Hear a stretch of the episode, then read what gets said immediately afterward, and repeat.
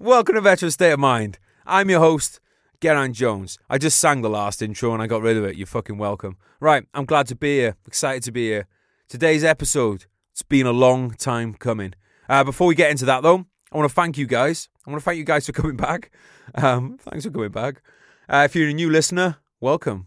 If you want war stories, dark humour, and no filter, then you're in the right fucking place. Um, I like to think that you'll learn something too. Um, I definitely have over the last year. Um, yeah, we've been going about a year now, and um, I've learned a lot. I hope you guys have too. It's been a great journey that I am glad to be on, um, riding all around on it as you do. Right, hang on, looking at me, what have I got written down here? Because we have a review to review. As promised, uh, I'm going to read a review that one of you guys has left on iTunes. Uh, if I read your review, get in touch and I'll send you something for free, uh, some merch or a signed book, something like that. Today's review comes from, um, and I'm not making this up, random person one two three one two three one two three one two three. Uh, I'm just going to call you random person for short, mate. Random person's uh, review is titled uh, "My Opinion" and it's got a little British flag emoji on there, which I thought was a nice touch. And it said, "I have not served in the British Armed Forces yet, but this is inspirational!" Exclamation mark. I am not the age of joining yet, but the insight and views from these podcasts are amazing. Another exclamation mark. A podcast like no other. This is a must listen for all armed forces and armed forces wannabes across the globe. Exclamation mark. Exclamation mark, followed by British flag, thumbs up, fist bump. How'd you like that for a fucking review? Right. Thank you, random person one two three one two three one two three one two three. Uh, I appreciate that, and good luck with your career in the armed forces or whatever else you decide to do. Um, thank you for that review. Made me very happy. Um, get get in touch for your free swag. Uh, for those of you who have already served in the British Armed Forces or who are going to be leaving at some point, check out the Royal British Legion. Segway as fuck. Uh, I know a lot of people turn to the Legion when they've hit hard times, but you don't need to be in that position to get um to get stuff out of them, right? Basically, which is what it comes down to: getting stuff out of them, innit? For nothing. Um, they offer help with business, housing, all kinds of good stuff. So if you're a veteran uh, or their family, check them out at rbl.org or at the Royal British Legion on Insta. Um, if you read Brothers in Arms, by the way, then you know how much I love the Household Cavalry. Uh, well, Alex Owen, who served with him as an officer on the same tour in which I slagged them off to fuck, he's part of the Legion team who makes this podcast possible. I know, it's bad, right? Anyway, he said that he'd come on here as a guest. Um, he hasn't actually said that, but now he hasn't got a choice, does he? So look out for Alex in the future, um, and we'll we'll chat about household cavalry stuff, and we'll also chat about um, Legion stuff because he'll be able to give you a good uh, insight onto it, and he's probably got some really interesting stories about donkeys. Right. While we're on the subject of veterans, see, fucking segue master, I am. Our mates over at Camouflage with a K are a veteran owned and operated surveillance and investigations company, a brand you can rely on for their professionalism, integrity, and quality of work at all levels. They've been helping me out recently with some cameras to catch fly tippers. So if you're listening, you fuckers, your fucking your days are numbered. Right. Anyway, put the Yankee genie back in the bottle. Uh, if you've got property, um, property or a home, they can help you protect it. If you've got a dodgy person in your life, they can help you look into them. Um, maybe you feel like you're getting catfished. Camouflage can investigate online too. They get in the trees. They get in your in your fucking browsing histories. Yeah, I know. Watch out for that one. But yeah, they're getting amongst it all over the place. So they're also stock lists of specialised surveillance, outdoor clothing, and equipment and more from the likes of Lawmate, Yukon, TRC Outdoors, and Luminate Designs. I know some of those companies are also veteran owned. This is like an inception of veteran owned stuff, just going in one layer deeper, von deeper all the time. So yeah, check them out, guys. Camouflage, spelled with a K, uh, .co.uk or at Camouflage Limited. That's LTD. Um, one word on Instagram. Find them tagged up in my posts. Um, you can find them on there. Uh, all right, today's guest. Today's guest uh, is someone I've wanted to have on the guest since before the podcast even got started. Yeah, I wanted to meet him since even the podcast even got started. So that's how um, that's how kind of far back my fascination with this gentleman goes. Um, in 2017, I was honoured to get the chance to work on a book um, uh, written by Major Adam Jowett, who is uh, absolute legend in my eyes. Uh, Adam's story is called No Way Out, and it's the true story of Easy Company, who saw some seriously heavy fighting in the summer of 2006 in Afghanistan. Uh, and the ending to their battle is unlike anything you've ever heard of. Um, the story was also covered in the documentary Heroes of Helmand, which I recommend you watch. Uh, and one of the guys who kept popping up in both uh, the book and the documentary was a sniper from 3 Para, for uh, this uh, 3rd Battalion Parachute Regiment, for my American friends out there. Uh, he's also a podcaster himself. He is host of the Awesome H Hour podcast. I always enjoy my conversations with him, and I'm sure you will do too. Um, I hope this will be the first of many appearances on the show for him. He is, of course, the South Walian Stallion, my friend, Mr. Hugh Keir. Feeling of acceptance, I can be the guy that's looking back with knowledge as my weapon. Cause it's inside of you and it's inside of me. The real killer in depression is to suffer silently. The journey's rough, the road is long. You've just got to accept you haven't got to see the whole staircase, just the first step. Hugh, welcome to the podcast, mate. Cheers for coming in. Cheers for coming down. Um, before we kick off the podcast, there's something that has been uh, something that uh, people on the internet have asked me to address, and that is the bollocks. You're going to talk is, bollocks. This is the sex trafficking ring that you, Jeffrey Epstein, and Michael from Declassified are running. so right, so straight away, I just brought you in here, set you up. Right, cheers for coming in. You refuse to answer any questions. Um, no, welcome in. Well, cheers for coming down, mate. Or cheers for coming up. Pleasure. Actually, let's Absolute get technical about it.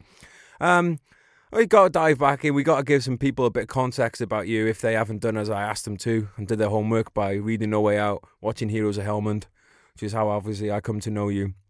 In fact, let's expand on that a little bit because I know some people skip the podcast, even though I ask you not to, you fuckers.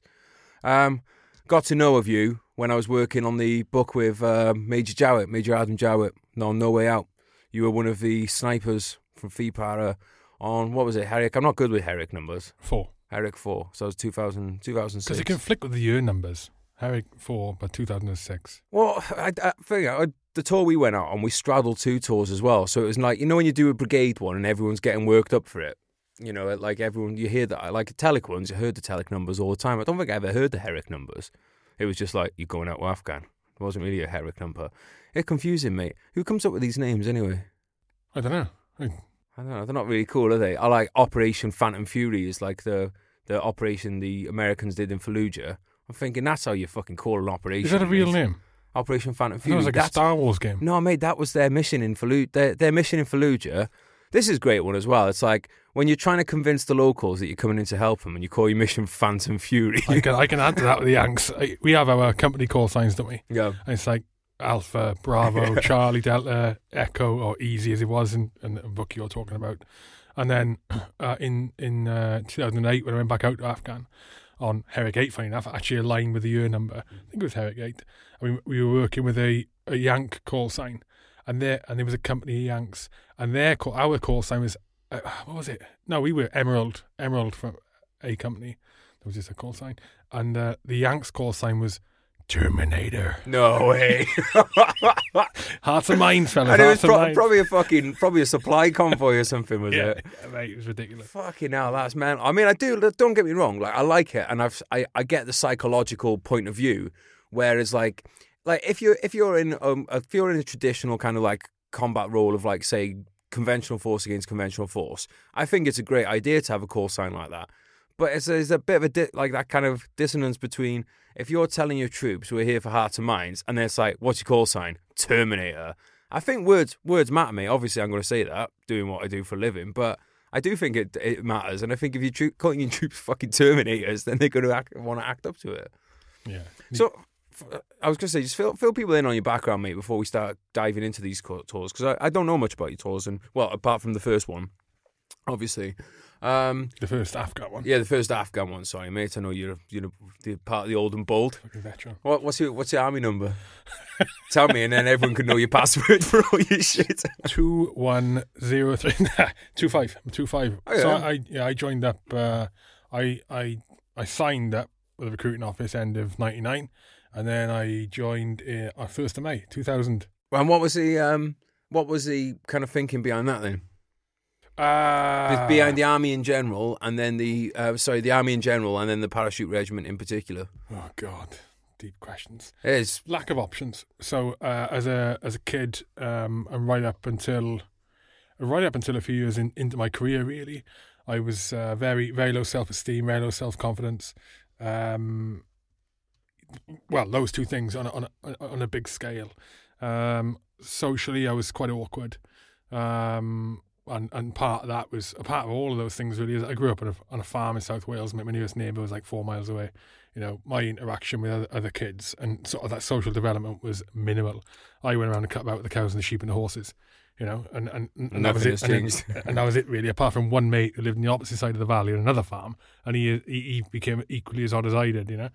Um, In this period, just is this by any chance? Did you begin shooting in this period when you were living on a farm? Yeah, yeah. Funny enough, yeah, I did. Yeah, I started, yeah, I started shooting uh, probably eleven or twelve years old. I live in the countryside, mate. I'm fucking hearing just gunshots and shit all day. It's like living in Compton or something. Seriously. Yeah, Um. So like, uh, who who taught you how to shoot then? my old man. My old, yeah, my old man taught me. He, he was. I mean, he grew up in a. Uh, he grew up in the, in the countryside as well. Um, well, for part of his growing up, he taught me how to shoot, and it just develops. I think when you when you're on your own cutting about like that, or with that mate I talk, talked about, you uh, and that young, like anything, your brain's a sponge, and it and it learns to develop and adjust to make yourself more accurate in whatever you're doing, Do you- shooting do you- or not. Do you and do you feel with you in shooting then? It's like you know, like sometimes you can when you throw a rugby ball or whatever, or kick a rugby ball, it just kind of goes where you want it to without you really overthinking it. But like with shooting, a lot of us like you know you it really kind of like it gets drilled into you with your marksmanship principles and all that. When you shoot, do you feel like it's a feel thing rather than a technical thing, like you're shooting from feel? Yes, it's a feel thing. Um, uh, uh, there's two things you're talking about. Yeah, you're talking about shooting as a kid as an ama- uh, amateur. yeah, a was, yeah, a, ge- a generalized And- kid and- and, then a sniper. and a much shorter range, whi- Yeah. which is predominantly feel, Mhm. and it's that's just about stability predominantly, and then learning, you know, you, uh, you're aiming off, Mhm. Up, down, left, or right, whatever it is, and then as you as you go into shooting in inverted commas professionally within the military, whether that's on an SA-80 or an assault rifle or on a bolt action, then um, then it, it becomes a lot more about training with the technical technical skills in mind, and then if you train enough, that becomes uh, that becomes feel. But then even with sniping, there's stuff that doesn't become feel. There's so much mathematics involved, and you're learning about aiming on as opposed to aiming off, which is where your clicks and all that come in, and you're talking about all sorts of stuff from the air pressure to different things, stuff that you have to be conscious to measure. So it can't become feel. Most of it's feel. There's other stuff you just got to bring it in, and, and then and then you've got what the enemy's doing. Nice. You know, not just the enemy you're shooting at, but what is are doing. Yeah, yeah. It's, uh, it's a lot. Of, You've got to be very, very, very conscious about. it. A, a rabbit doesn't shoot back. Do you know what I Yeah. mean? Well, fucking watership down, mate. They, they're a bit too intelligent that movie for my liking.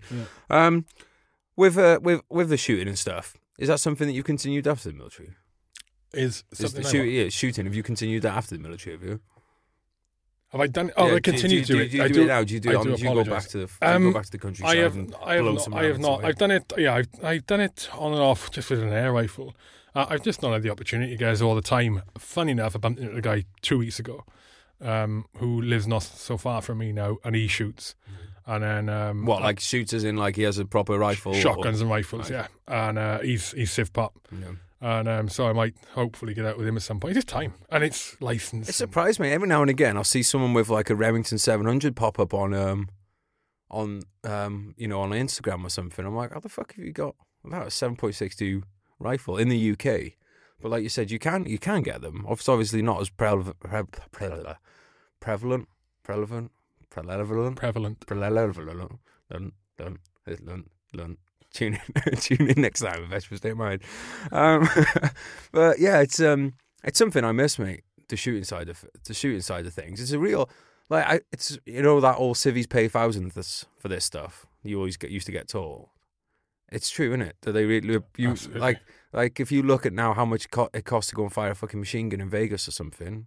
It's extortionate. And I'm going to be in Vegas the week this airs. So if anyone in Vegas wants to give me a deal on shooting a machine gun, um, at targets, not in some kind of weird American massacre, which seems to be quite popular doing the rounds. we don't want any of them. Um, so yeah, so you weren't the most popular kid um, back then, then, mate. Hang on, I never mentioned popularity. Yeah, no, you said. it was just the way it was. And then I'm just filling in the blanks, mate. The uh, it's probably that's probably an accurate statement actually. And I was ginger as ginger can be, and I was uh, skinny as hell. One the one thing I had going for me was physical fitness. Right. Basically, is what I had. and uh, and it came around to it. I ended up on a 24 hour, spent 24 hours at the Paras down in Aldershot. Oh, hang on, how, how, how that happen? You just don't just fall into a 24 hours in the they, Paras no, thing. they had they had an advert on TV, right. and my mate from the village, um, he because I'd moved off the top of the valley down to the- into the village and the bottom of the valley, and his dad was ex-military, and uh, and so um, he this advert came up and he's and he was on about joining the military. We went down and spent 24 hours at Paras, and I uh, they did like a mile and a half run. I smashed that. Uh, one that they did like a bleep test. I won that, um, and I thought here's something good at now, Hmm. and uh, so I decided I was going to join up. Is that from being on the farm? The physical fitness. Yeah. Yes, initially, yeah. I mean, school was seven miles away, right? So imagine now we're on the top of the mountain, okay? Right. Well, no, just a bit down from the top of the mountain. Mm-hmm. So I was, because my parents worked, and got Swansea and Cardiff, and I was in Neath, right? Mm. They used to travel miles. So as I got older, I'd cycle to school. Mm. Seven miles to school, it was almost all downhill or flat. But on the way back, mate, Honksville. it was like seven miles of pure graft, Right. like uphill. I had quads the size of flipping, I don't know, big, big things. Right. don't ask me, mate. I don't. I'm not good on that's with where that started. descriptive stuff. And then rugby came in, and and um, yeah, I was just physically fit. When did you start playing rugby? oh fucking hell, six, seven years old. Yeah. Yeah. Like, how how do you feel like um how do you feel like rugby stood you instead for the, the military? Uh, it didn't really have an impact. You don't think it did? No, No. and I tell you why. Because at the time I was playing rugby, my old man was forcing me to play it, Mm. and I had that right. lack of self-esteem, lack of self-confidence, mate. So And you I didn't would- want to be at the team. I did not like physical confrontation. I did not like contact, um, as in physical, you know, hitting hitting people or being hit by a tackle. I, I did not like it at all. Mm. And then bring in the fighting element when you get into scraps on the pitch. I did not like that either. So, but yeah, but you didn't like it. But could that exposure of it that must have surely served you well because it's not then when you're turning up at depot, it's not the first time you've ever had physical confrontation. Do you know what I mean? Because otherwise you would have been having that when you turned up at the at the at Uh, true, yeah, true. It didn't do me very well. I I, I ended up taking a year out of rugby when I got to 16 years. In fact, there's been in it. I was Right. I hated it. I hated it. Uh, binned it, and then I think over that year, I matured a little bit, and I came back. To, I don't know why I came back to play. I played came out for a different team. Mm, I just remember getting on the first game, and for something had changed, and I put in this big hit on this guy, mm. and he was the biggest guy in the pitch. Fucking decked him, and it was like the best feeling ever. What's your favorite feeling? What's your favorite feeling in rugby? Scoring or putting a big hit in? big hit? Yeah, it's got to be in it. Big so, hit, so much better. So much Yeah, I better. put I put in the big hit back in, back in uh, in the local derby, and I, I I hit their their wing. It was a different game. Mm. Hit their winger, and it was, they had a they had a stand right. They were a division above us. Uh, they had a stand. I hit their winger, bang, decked him onto the pitch on the stand, and I s- gave him a compound fracture, snapped his leg in front of their in front of their stand. In front From of his m- own mother. crowd. I did not stay for drinks in the club that day. I think that's the best part. Rugby though makes big hits. I don't like the way that they're taking it out now. It's like I understand that they're trying to.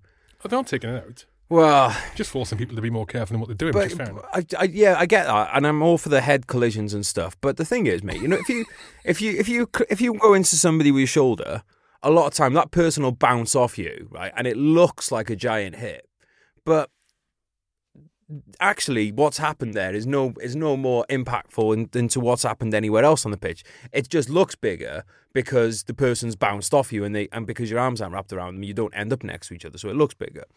Um, whereas like any any fucking hit in rugby is is shaking your head. Like those hits aren't shaking anymore, and by not having to put your arms up by your sides, the, your shoulder joints aren't getting wrecked as much because like, like having to stick like these massive blokes now running into people at high speed.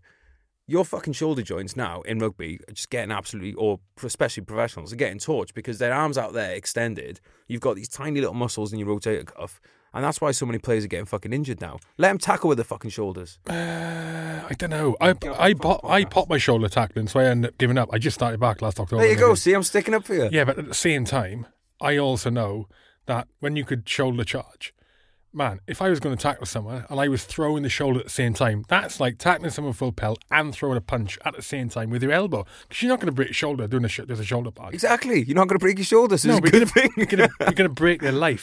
Fuck them. don't walk on the pitch if you don't want to get hit. It's fucking.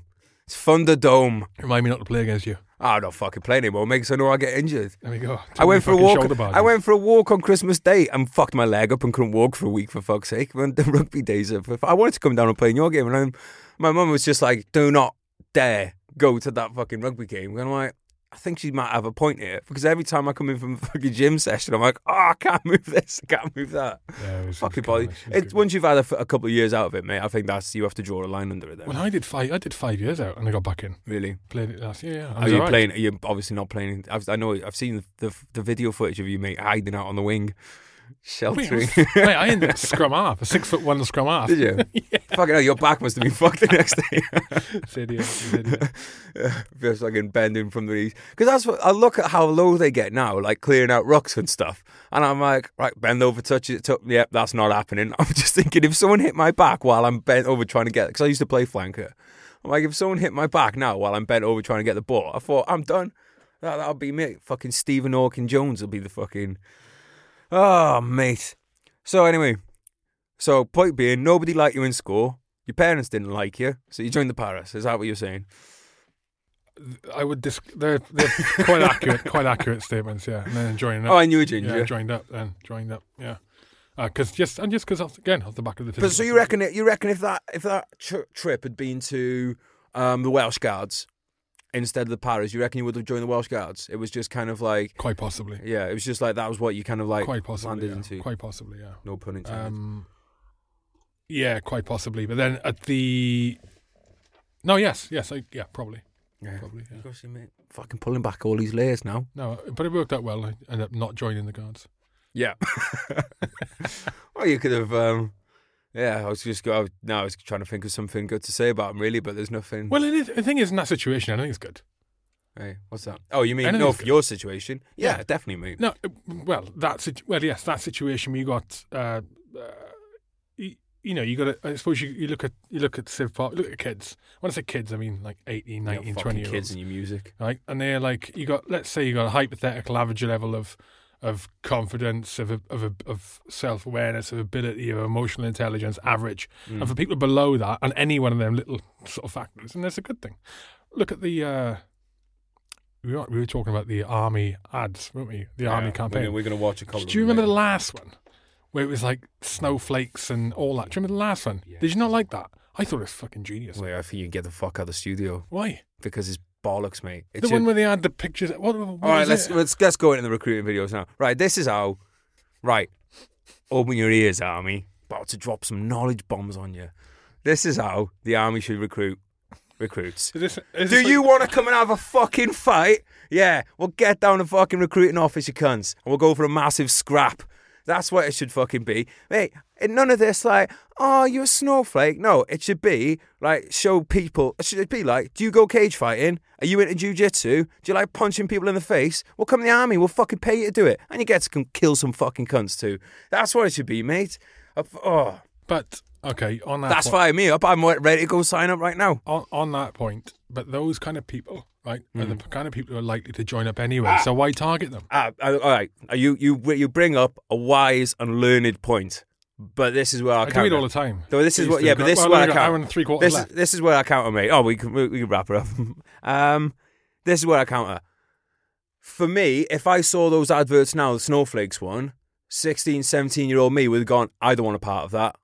What? Where is where? Where's the challenge that I'm looking for? I don't want to be with a bunch of snowflakes. So I think that they've gone too far in the other direction. I understand the um, they're kind of like they're fucking Orwellian mind tricks behind this thing for trying to get these people in. Like I understand that, but I think that at the expense of bringing in your snowflakes, you're losing your hardcore. Because the thing is, in these days, mate, like it used to be, if you wanted to, um, if you wanted to do adventure training and that kind of stuff, realistically, you had to go and join the army or the military, and to get the stuff, if you want to go fucking free fall, parachuting or anything like that, you got to join the military. Now, mate, you don't even have to earn a lot of money. You can go fucking free falling every weekend if you want to. You know, you can. You, you, you're squinting your eyes at me. You squint your eyes at me here. what do your parents do? I couldn't have fucking. I couldn't do that now. How much does it cost to go parachuting every weekend? I don't know. Well, you're a fucking para. You're supposed to know this stuff. right. No. No, all right. Come back okay, the- come okay. back the So you tell, all right, you telling me you can't afford to go kayaking every weekend? Yeah. Well, Alright. c- well, buy a fucking kayak and then go a river. Well, there you go. See, What's kayaking? You said free fall. They're two you different can go fucking free things, falling. I You don't need a go plane to go kayaking. I'm getting on the internet right now. I'm going. I, I'm going to go on the internet right now. What's your point with the prices anyway? My point with the prices, right? Hang on. Average price of free fall. Um, my point with the pricing. Is that it used to be to go to get adventure. Oh, travel's the other one. If you wanted to see the world, you had to join the army. You Don't have to do that now, mate. You get on fucking EasyJet and go anywhere. Fucking 20 quid. It's only look at the prices. I, I'm sorry, I can edit this bit out. Average free fall price. Average freezer temperature. Average free fall price. They're not even listening. Fucking three hundred dollars. Average price for a skydive is three hundred dollars. So your, if you what's do your point, that, though? What's your point? my point is that you don't have to join the military now to get challenged. Look at all these fuckers going on shows like they're going on. There's people like uh, we had Dave Dave in a couple of weeks ago. Uh, Ollie's company Breakpoint, right? Civies will go and pay to get beasted because they know they don't have to have all the other shit that comes with the army. So you don't have to join the army anymore for adventure. You don't have to do it for a wage because the days of dying in a gutter if you don't have a job are over. Now you just die in Wrexham. Um, you know, you don't have to have those fucking like. You're going to be probably looked after in some way. So you're not you're not getting the the people in it had no other choice, which is what always used to be historically made up the bulk of the army. People had no other fucking choice, which by definition usually makes them quite hard people. Um, don't need that anymore, mate. So what we need to be doing, in my humble opinion, which is the right one, is recruiting people who are driven as fuck, who are after a challenge, and who want to fight. Because at the end of the day, you boil it down, you can talk about handing out fucking parcels to um, desolate countries that have had a hurricane all you want, but the army's job is to fucking kill people. Not fucking snowflakes. Get the fuck out with your snowflake stuff. Not you, Hugh, here, but the army recruitment. Anyway, I I have don't, I, don't, I don't know why I'm here. Can I? Can I? You're here for me to look at and Right, get can I- erections. Right, listen. Okay, so, so Right, I, go, go, go I, for. I understand that um, that's the kind of people you want when they're in. Okay.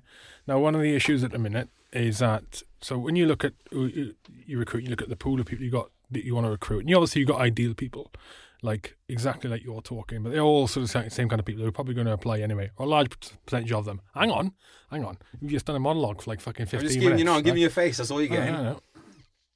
So the problem we got in today's society, one of the problems is, is that because of the way, um,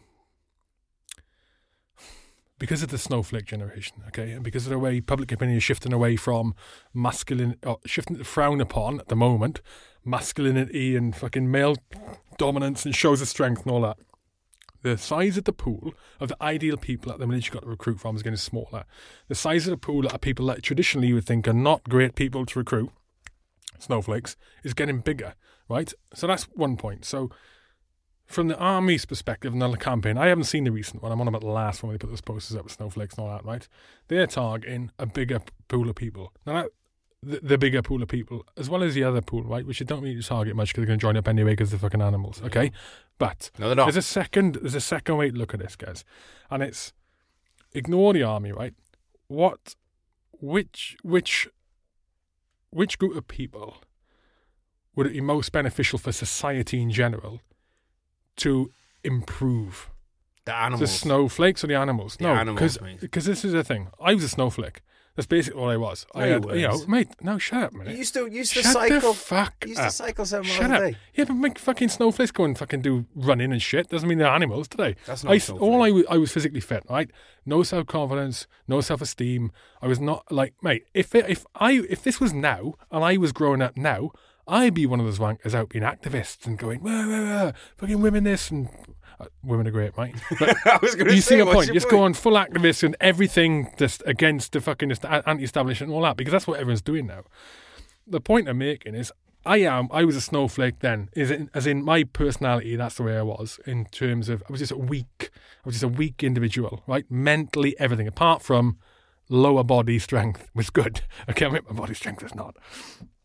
Um, and look at where I am now. You can argue I'm a complete wanker, but you can also argue I'm less of a wanker than I was then. I'm much more of a benefit to society now than I was then. And I was much more of a benefit to society, benefit to society even a year, two years after joining up than I was two years before I joined up.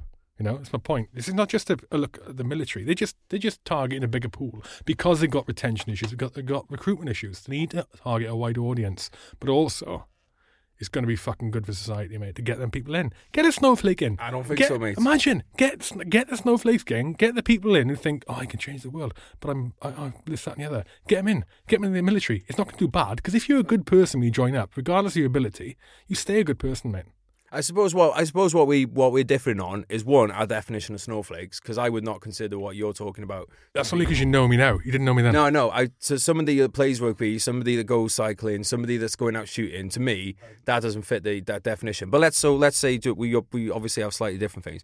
The other thing though, mate, is that I'm looking at the army as something that gets diluted, and the more snowflake culture you bring in, the more it will get diluted, and it, the more it will detract from the idea that the army is a fighting force. Because mate, when I've when I've heard that people can literally just like say no to doing stuff now, just say no, just bin it, just because they don't fucking feel like it, and it's that that that culture called creep in, mate. That's how things are going. It might not happen in one year, two years, but gradually that I, I like. And if you've come in that that way, mate, I just I think that if you bring in those people, it's going to fucking dilute the pool. Those are the people you're going to have around. I can't see it going any other way but diluted. Well, that, that's going to happen because the military, that's going to happen, right? Because the military is a cross section of society. It's just on a smaller scale and a slightly different culture. But it's actually not. It's what it actually not a cross section of society though, because if you look historically at what's made up the army, it's usually very poor uh, people from hard backgrounds. So it's not a cross section of society. There are people from different backgrounds, sure, but you can't say that it's a exact cross. Like it's not like a slice of society where it's like we've got uh, four people with this income. We've got. Do you know what I mean? It doesn't measure up like that. It's usually I had no other fucking choice. Um, never knew my dad. Got beaten as a kid. Here I am in the army. So it's not really a cross section because that's not the experience of most people in society. I agree with you. Yeah. All right, cool. End the podcast. um, should we watch these adverts then? Should we watch the new ones? Right. Um, right, this first one is. You're going to fly off the handle anyway. You've already decided to hate it. I can tell. I can tell, haven't you? Have you been talking to my mum? you know what? You've actually you have spoke some sense, so I'm I'm going to moderate. I was I was ready to fly off the handle. You're right. I'm going to moderate it though. Right. It's got sound on. Yeah. Have you watched this yet? No. No. It's first time, mate.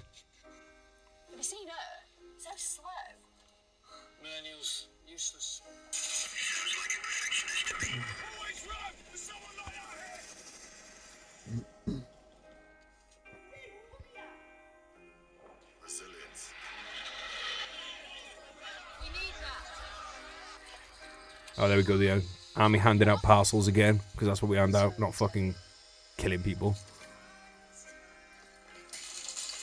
Oh, well, this I like this bit. This is Whiskey Tango 41 Alpha.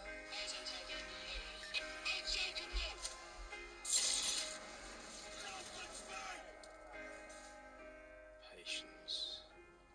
Yeah, you, mate.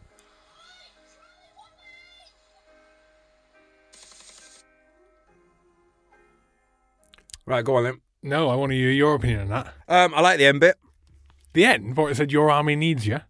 Yeah, Is that it? Like the end bit. Um, right, just gonna call it as I see it.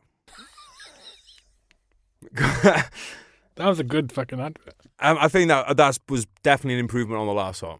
Definitely an improvement. I think they're trending in the right direction. That one actually had some alley stuff going on in it. Um, I suppose you're going to tell me now that the only pool of people we have to draw on is young black girls, and that's the pool of people that we the the army has to. I, I believe the term is uh, in that case. Mate, because is, the uh, thing is, as I've said before on this podcast, I'm all for inclusion of anyone who wants to be in the army, regardless of gender, regardless of whatever. If you can do the job, you can do the job. However, when I've seen something that they've deliberately gone, we need to fill this quota tick, it just winds me up because I'm like, we all know what you're doing. Stop fucking, stop treating us like idiots. when have they done that with the military? Mate, if you're being, I've talked about this. We lo- I love the Royal British Legion, mate. Go on the Royal British Legion site, you'll see exactly what I mean. And the military in general, mate. It's like, I don't, like, I think it, one, of the, one of the good things about being in the military, I wrote about this in Brothers in Arms, is that you can say without doubt that you have put your life on the line for people, regardless of colour, regardless of gender, regardless of um, race, uh, regardless of religion. You've done that, right? So I think this gives us some actual kind of legitimacy to talk about um, the the opposite end of the spectrum, which is undoubtedly some things get um, you know shoved down your throat. We all know that every every battalion, when they have if there's um, if there's a few black lads in a battalion of predominantly young white lads, then or there's a Muslim guy in who's going to be talking to the press, and not not by any choice of their own, but who's the battalion HQ going to be grabbing to stick in front of the cameras? We all know it happens, mate. I'm not going to pretend it's otherwise. Uh, I didn't really experience that. No. Maybe it could be different in the Paras, mate, but this is what I've seen, and this No, is when I- I'm, I'm when I'm looking when I look at the army's social media and things like that. I see an extreme bias And I'll make towards. the point that when I was in, so I left in 2011. Yeah, yeah, there was no, no, no. Yeah, it's, it, it was it's all it was slightly different. It wasn't as social media. I, I, so yeah, it might- it's probably Yeah. changed. Now, do I think that there needs to be obviously um, probably some some extra work on that side to encourage other people? Yes, I do, but at the same time, I I do think that it's when I see something that's blatant like that, I think like I just hate seeing things that are kind of rammed down your throat to kind of like uh, say this is the like it's it's obviously a, a, a, I, I think maybe I've seen it, I see it more now because of having done some stuff with TV. I'm very aware now of like there's an actual quota system. Like it's it's not like a hidden thing in in um, TV and Hollywood and stuff.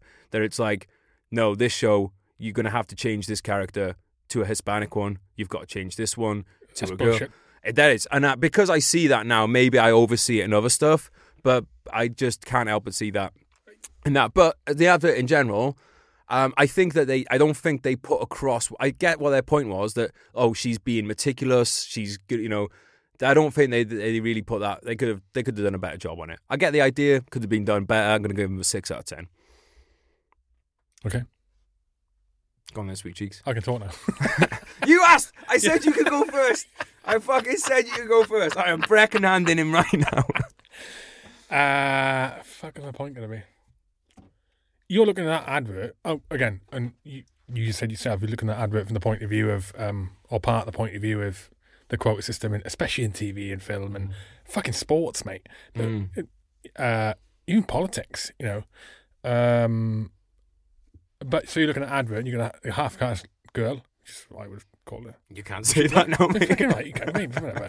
No, again, I- insulting her, am I? No, no, no, that's that's kind of my point. But yeah, anyway, so so um, but you're looking from the point of view of a white guy, and how does that impact you? But that's not the targeting. So that, obviously, that, that adverts designed to appeal to uh, not white people in terms of getting the military, right? you think so? Yeah, yeah, predominantly, or or people who are, or they're, they're fucking. Well, I don't know. You described the other side of what I'm talking about. But again, that's not such a bad thing. I'm not it's saying not a it, bad I'm, not. I'm not saying it's a bad thing. I'm just saying it's it's not. I don't see it as necessarily a good thing. No, well, use look at it this way. Then I'm not saying this is right or wrong. I'm just playing devil's advocate, right? Look at it this way. By um, so would we agree that um, uh, uh, non-white people are probably less likely to join up to the British forces than white people? I are? think so. Yeah. Okay, right. So if you're able to increase the appeal of the British forces to that non-white community in the in the UK community, non-white British people in the UK, Yeah. you're increasing your pool size of what you can draw from. If you can increase your pool size of what you can draw from, you can increase the quality of the military because your pool size is bigger. Mm-hmm. I, what I. I agree, mate. I agree. I think I think where we disagree on this, I think we agree in the same principles. Where we disagree is, I think, um, is that my th- my thinking behind it is that you, that comes at the detriment of recruiting from other groups, and yours is that it won't. And I think that's I think we're on the same path as thinking everything like that. But your thing is the people who are going to join will still join anyway. Where my feeling is they won't. If you got more people, if you got more people who are looking to s- who are looking to join up, right? If you've got hundred thousand people looking to join up, you've got a million people looking to join up, right? When you've got a million people, you can have much stricter uh, criteria to get in, much harder tests. You can be much, or just in the fluffy side of who the instructors are going to weed out over eight, nine, ten. Mate, I, weeks, I 12 get, I get, I get know? your point. Like a group, big pool size is a good thing. I don't see it working like that. I see that they're shining a lens in different areas, and then at the expense of other ones. That's kind of like the difference in how, how we see it. I think. Let me ask you this: If you'd have seen that advert as a kid, would that have made you want to join the army Oh, mate, how the fuck am I supposed to answer that? with your fucking brain box? No, I don't know. Um, I know it wouldn't have. I can remember the advert. I can remember the army adverts that I saw as a kid, and they made me want to join up. I know that wouldn't have done it. well, I liked it now. I did like it now. Yeah, because I you know- got a brain box that's switched on now as what are you, however, however old you are, probably what, 36, 37? Thank you. Yeah. I, 38, 38. I liked it now. I would probably have liked it back then. you think so? Yeah. Um, no, it's interesting, mate. Um, personally, that is that that's the actual, and, I, and obviously I'm coming at this with a bias because I'm coming at it from I couldn't tell. Yeah. well, I wanted to join the army since I was an early kid, and I wanted to fight wars, and I wanted to be in battle. So anything that was like mincing around like that would be the last thing I want to hear. If anything, I want to hear fucking Slayer, and I want to hear Slayer and see challengers drive through walls and fucking shit blow And up. there's a contrast there because that's not what I joined up for. Yeah. I joined up to prove myself to myself to go. I can, I can, I, I'm fucking worth worthy of being here. Going and fighting battles and all that it wasn't like I want to go and fight battles. It was if if that happened, oh well, I'm, I've, that's me. So, so you didn't actually. So you didn't actually have any desire. So it, it was what? My first choice is RAF. And then I saw that advert. I know, mate. And then I saw that advert, and I went down to Paras. I wish I didn't know any difference. Who knows what units are what? Unless you, unless your family or close or like close friends are military or have military, who knows what units are what? I That's a had got point, no mate. military. And you know what, mate? That actually continues into the military too, because like, um, you know, like obviously you're from the parachute regiment. I only found out when I did the uh, the book with Dean Stott that anyone in the army can join the Pathfinders. that changed though. It wasn't. It wasn't the case when we joined up. When did you join up? Uh, 2000. Wasn't the case when we joined up. It wasn't open to everyone. But it was at the time when I was still serving. Yeah, yeah, and this yeah, what yeah, I'm saying. Like. And it's like you know, in the paras, they've got the highest number. You know, the paras and the engineers have a lot of people go to selection and stuff, and then you go to like other regiments. But it's like the same principle, mate. It's family. It's not knowing. Um, it's not knowing. It's like a lot of if you want to be an officer and you haven't had someone in your family that's been an officer, you don't know that you need to go and get like a like the best way to do it is to go to the local regimental secretary and get a sponsorship and all that kind of stuff. People don't know it. I didn't know that now. No, there you go. See, I only found out because um, and one of my mum's uncles was in the army, and I spoke to him, and he's like, "Oh, he spoke to the regimental secretary." What? And you think 'cause that, that's You what- didn't commission, did you? No, no, I chose not. I chose not. I went did the board. They said come back and do you do the second bit, and it was just like, no, I think I'd rather have a. By not commissioning, you probably saved a lot of lives. Yeah, probably. Mate. I'd been a fucking awful officer. I'd been a fucking awful officer, mate. Um, asked too many questions. Asked too many questions, I, and I, I just, you know, I think when I realised that something is like Iraq was fucked, I'd probably not be able to keep my mouth shut and say, "Don't worry, boys, we're, here for the right." Keep them morale going. I'd be like, right. When did you realise that? When did I realise Iraq was fucked? Fucking hell, define fucked. What do you mean? Uh, as in the mission was um, the the the mission was the, the place was out of control. Basically, let's define it as the place was out of control, and there was it was the pot the pot was boiling over, and they never mind putting a lid on it. There wasn't a lid to put on it. Um, couple of days after being there, you know, a couple of days after being there. But let's talk about your boiling pot, mate. Let's talk about your first tour. You did Kosovo, probably then, did you? No. or something, Northern Ireland. Where'd 2000 I joined. So, So I went uh, Island, Island Christmas tour, short Christmas tour, two, uh, 2001. Falkland Islands, Bakshi Rumal Infantry tour, fucking tour, trip, um, 2002. Iraq War, 2003. Oh, you did that one. Yeah. All right, let's talk a little bit about that then. Talk us through your Iraq trip. Uh, as a Tom, uh, so being two years then. Tom, Gimpy Gunner, uh, out in Kuwait for a couple of weeks. I was still not Mr. Confident or, or Mr. Self Esteem at this point. Still not. So what, what was that like when you got to? Well, like what? How, how? If you talk us through your confidence being on a level of one to ten, what's the kind of like the? What was it like? Did it increase after depot, or were you still just like not? You No, know, it increases while you're in depot. It increased while I was in depot. Right. And then got to battalion, and it's a whole different kettle of fish. So it You're went. back Do you reckon you went back down? Yeah, it's like it's, it's, it's going back into a new, uh, a new, you know, sort of sub society, subculture Mm. community that I don't know the people. I haven't got the confidence to, you know, the banter. My banter was fucking shit. Yeah. I just get ripped. You know, so you, you just become a target like that. So um, were you scared when you got there? I wasn't scared. No, I don't think I was scared. No, like you weren't scared of someone filling you in or anything No, like nervous. I'd say I wasn't scared. You know, I wasn't. Did you ever get filled in? no? I Uh, as a as a Tom, did you ever get filled in? as a Tom. Oh yeah, I got filled in in Falklands. Yeah, Yeah. yeah. What pissed, for? Pissed out. No, no, I got no, not by the reg. All right. Filled up with the fucking f- fire, uh, RAF, fire, fire brigade. Oh my god. yeah, fucking proper filled in as well. Um, but cheers for bringing that up. Well, uh, yeah, and that's out there now forever. Oh no, no. So it's just no. It's, it's the same. It's the same. uh, The same issues. You know, I, you, you, you, you, it's a weak personality, weak personality. And I thought I've done depot, over now, now I'm in. Now I'm in three para, and now all of a sudden I'm the fucking new guy, and all of a sudden everyone else is this much better than me. Mm. You know, I perceive them as, as this much better individuals than me. Then I'm back to, to So square. you had you had like to prove soldiering, myself again. Back so- to try and prove myself again. so soldiering ability to you was tied into worth. No, because if that was the case, then I'd be on top of the ball. I'd be on, on the on the ball. I, no, I no. a- what when you first got to the depot? Um, when you first got to Paras, so Oh, oh, good point. Oh, good, good, good point. Uh, yeah, p- perhaps Mm. it was tied, definitely tied in. I wouldn't say it was the be all and end. all. right, okay. So yeah, yeah. Uh, no, it wasn't the shit I did. It was good what I did. Mm. Uh, and then when I joined, so that was the case when I joined up. Uh, yeah, so back to square one when I joined Para Reg, and then um, Island Tour was just this fucking Island Tour was dog shit.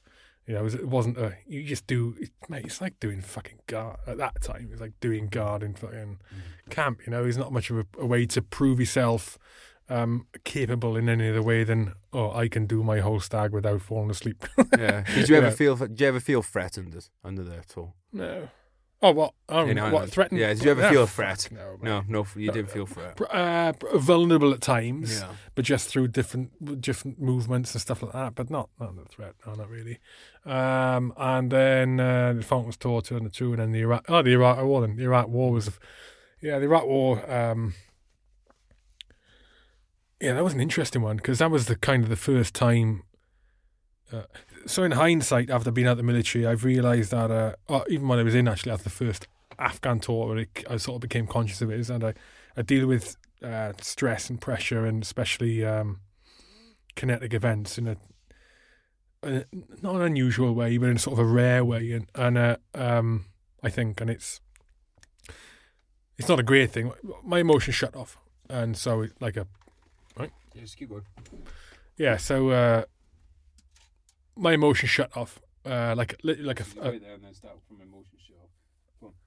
my emotions shut off. So literally like a, a f- a switch gets flicked. So you know, you know the sound of that first gunshot comes overhead, or fucking hits near you, or the sound of that first fucking motor going off, or or somebody shouting contact and high pressure situation. And I, it's an, I know it now. I know the feeling now well. I didn't back then, especially in the Iraq in Iraq, and it's. uh well, it's not. It's no feeling. It's uh, it's it's really good on the ground. It's really good because you become completely objective, um, completely uh, disconnected from emotion. And so what? I, what? I, and I believe that's a really important thing, um, because it allows you to make judgment based on the objective things in front of you, at the absolute tactics, the strategy, the bigger picture, and what's going on with the people around you and the enemy, without without being compromised by your own emotions or other people's emotions or you know exactly that because i think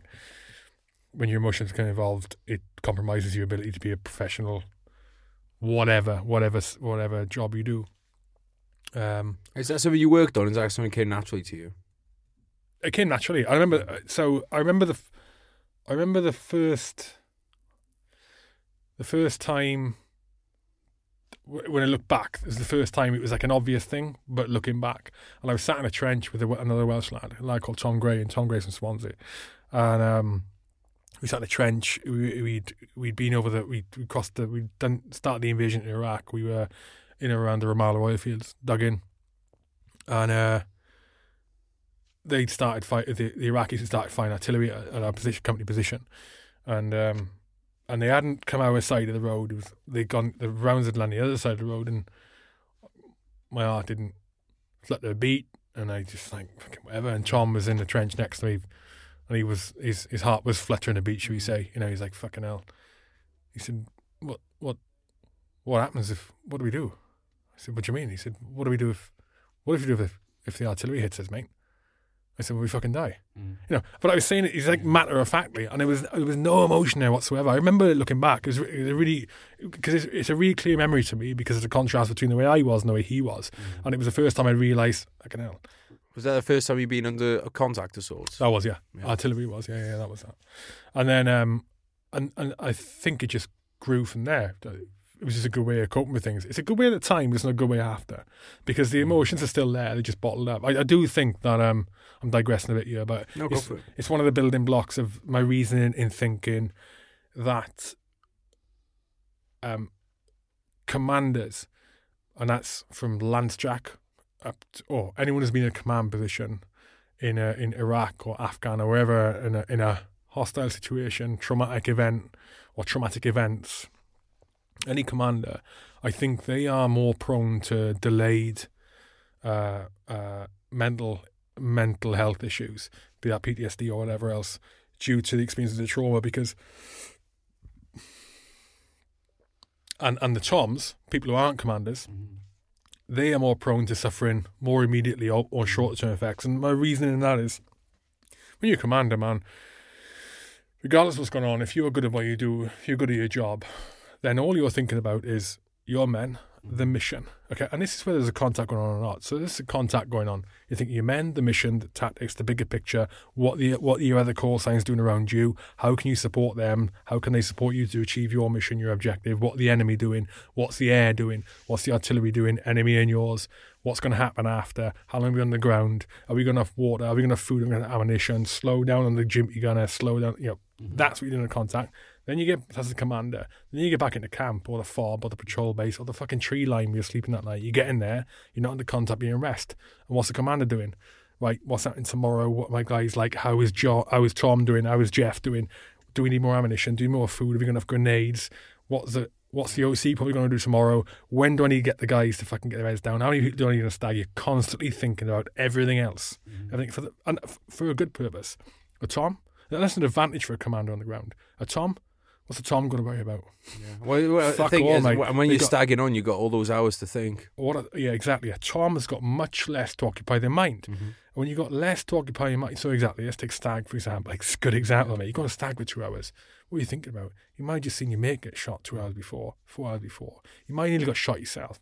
You might have fucking just killed some Taliban. You might have seen some kid blown up. Mm. You know what I mean? Or you might have been out and ignore the contact. You might been out for, on a fucking 10 hour patrol and just fragged you and you nearly piled in because you, you just didn't take enough of the water. Then you got two hours to think about that. Yep. You know, and that's when, that's when, not paranoid, but that's when fear can creep in. Mm. And the next day you go out on the ground and it's in the back of your mind because you, you've maybe thought about, imagine yourself getting shot Yeah. or imagine yourself losing your leg and it can creep in and then next minute contact. I'm not saying it happens, but Uh, no, I think it does, mate. I think it does happen. And you know what, mate? Like, stagging on with two people, which is the way you're supposed to do it at night, which sometimes doesn't happen because of numbers. Um, I think one of the great purposes of that is that gives you, especially because the thing is at night, mate, you're stagging on a fucking, you're in, you're in um, a sangar, you know, with another lad at night. It's dark. Hang on, this sounds like I'm setting something else up here, but um, I think that darkness as well gives you the enough anonymity that you can talk a bit about this stuff, especially if it's one of your mates from the platoon. And I think that you've got a really good point there, mate. That you could, like, if you've had that, if you've had a, an incident happen that day or a couple of days before, and then you're in that sangar in the dark with one of your best mates, you can't see each other's faces. You haven't got to worry about that or anything. You could talk out some deep shit, mate, in that. And um, I think, uh, you know, the the science is out there to prove that if you get the stuff dealt with at source when it's happened and work through some of these traumatic things, you can, you know, like you said, otherwise it's bottled up. And I think there's a lot to that. mhm. Mhm. Take note. Think Yeah. about that. Take note, commanders. Yeah, so uh, so going back, yeah, I think the commanders. Uh, uh, I'm not saying they're more prone to PTSD or mental illness. I do, but I do think they're more prone to, if it is going to come out, to be be delayed and be more acute. Well, it's because they got distraction, mate. Because like you look at what is alcohol distraction, what is uh, drugs distraction, what is all these other things that people do to try and not think about things. So you're getting that without it something being you, you having to look for it. You're just getting given distraction. Now, it's I'm not saying this distraction is in there's no benefit to what you're doing. Of course, that's part of the job, but your mind's never getting to dwell on the other stuff um, because that's what what most people who are who know that they have trauma, that's what they'll go and try and deliberately do to stop themselves having to look at it. You know, um, but they get that kind of like built into their job. Um, what's what's the kind of like if you if let's say you were a let's say you're a company commander now, a company sergeant major, and you've got a company on deployment and you're getting some traumatic incidents. What's a way that then you could build in something for these commanders to so you you know so it doesn't become more acute in the future for them? Um, well, this is diff- it's a difficult question, and and and and I'll tell you why because because the only way to build something in have to be around mental health, right? They're not doesn't have to be the fucking padre coming in, right? But but it's straight away involving that kind of Yeah, yeah. involving that um involving and it would have to be like in an after action review if there's something that formal, okay? Or well it always will be, but dep- depending on what level. But yeah. I would suggest that it would be it'd have to be commander led and it would be in the form of um it would I suppose for it to have minimal impact on fucking you know, your masculinity and the Yeah, I get you. ability to fight in force. It would have to be a really passive Mm-hmm. thing, but it'd have to be a case of, or maybe be a case of the commander, the company commander, should we say, pulling in his, his platoon commanders and platoon sergeants maybe, and then directly addressing any traumatic incidents that happen. Uh, But the thing is, yeah, guys, is what's what's trauma? It's subjective. Exactly, mate. Fuck me, man. I know people who can walk in the street, nearly get well, probably walk in the street, nearly get hit by a car, nearly get hit by a car, not get hit by a car, and come away with PTSD, and fucking rightly so. Then I know people, and you know people who have done two, three, four, five, six tours of fucking Middle East, right? Hideous stuff. And just cut about with not not not an issue Not whatsoever. You know what, though, mate? The, the other thing on this, on the addressing is, I think there's a very strong argument to make that you just don't address this stuff on tour. Because I think that, like, once you open up a can of worms, that can, like, let, so let's say there's been a traumatic incident with a platoon commander, and like maybe he's lost some of his blokes. If you start poking into his head, then what's he going to be like when he has to make a decision on the next patrol? Now, I'm not saying one way or the other, but I think that, like, uh, so people would say, oh, well, what's best for his mental health over the long run? Look, if we worried about health of soldiers over the long run, none of us would have the knees that we have now. None of us would have the backs that we have now.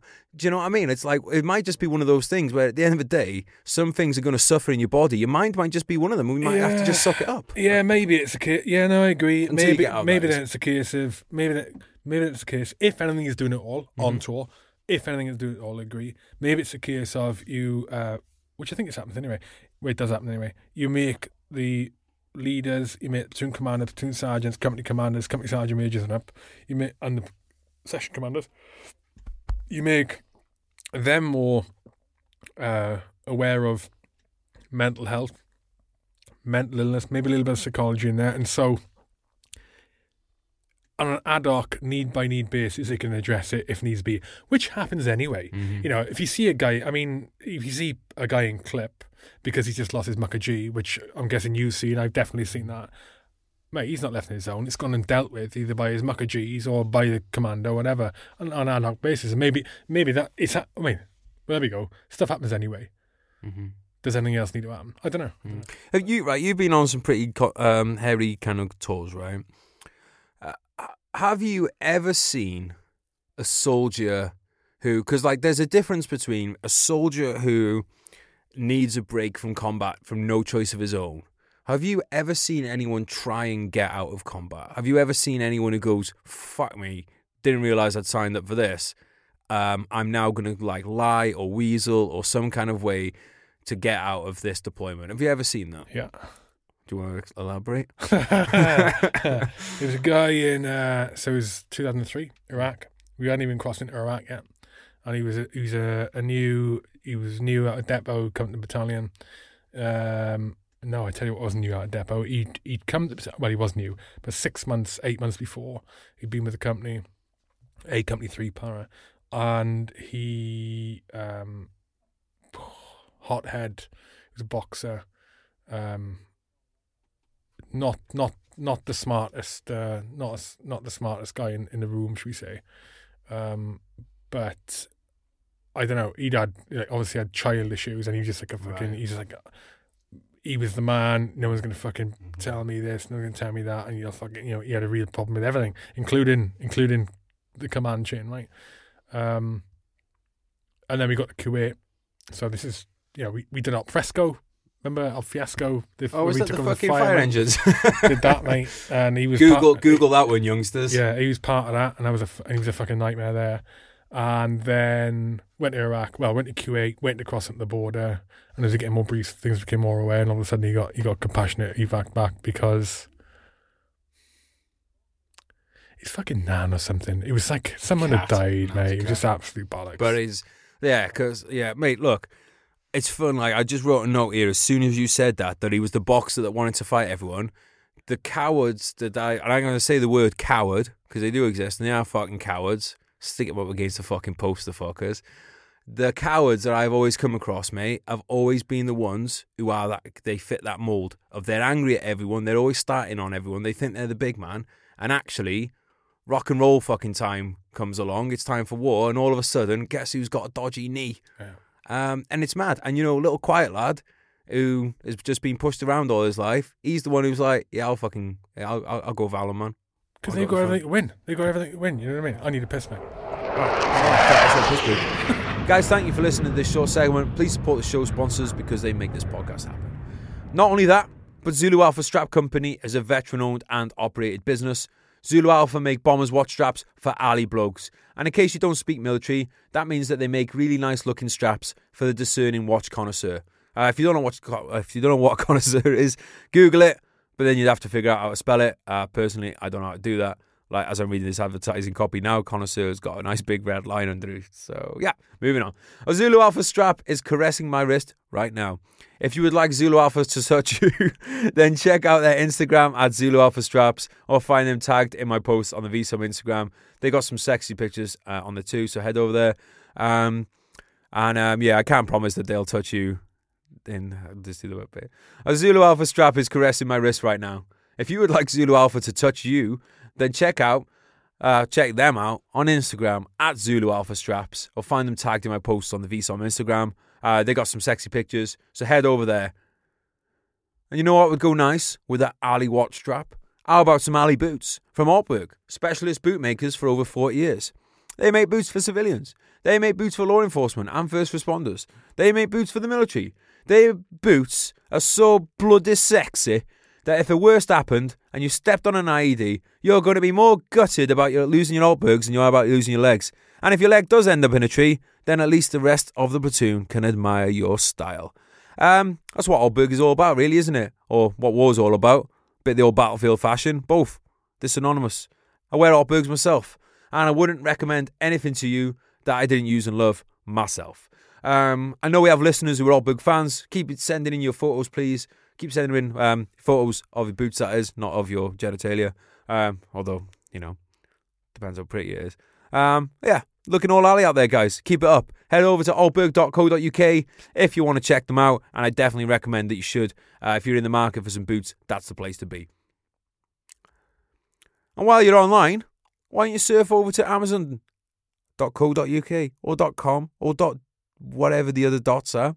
Head over to any of them and pick up a copy of my latest books, Legion and Sugarman. Uh, they're both self-published. They're both violent, and me love you long time. If you guys could pick up a, uh, and while you're online, why don't you surf on over to Amazon and pick up a copy of my latest books, Legion and Sugarman? Pretty please. Uh, they're both self-published. They're both violent, and uh, me love you long time. If you could, uh, if you could support those, thank you very much, guys. Um, so that's Legion and Sugarman on Amazon now, and if you head over to vsomstore.com, you'll find merch on there like t-shirts and hoodies, all that stuff that helps support the podcast. Um, if you look on there and you don't find what you're looking for, like if you got like, oh, I love this bit of Ali merch from from VSOM podcast, and you go there and you're like, where the fuck's this item which I desired? Um, and you can't find any contentment in your life because you can't then get that material possession, then give me a shout. We'll figure it out. We'll get we'll get some design. We'll get some made up. If you guys want stuff, get in touch. I'll steal your ideas. All right. So, thanks for coming. Thanks for bringing your mates. The podcast is growing, and it's all because of you. Ah, so let's get back to it.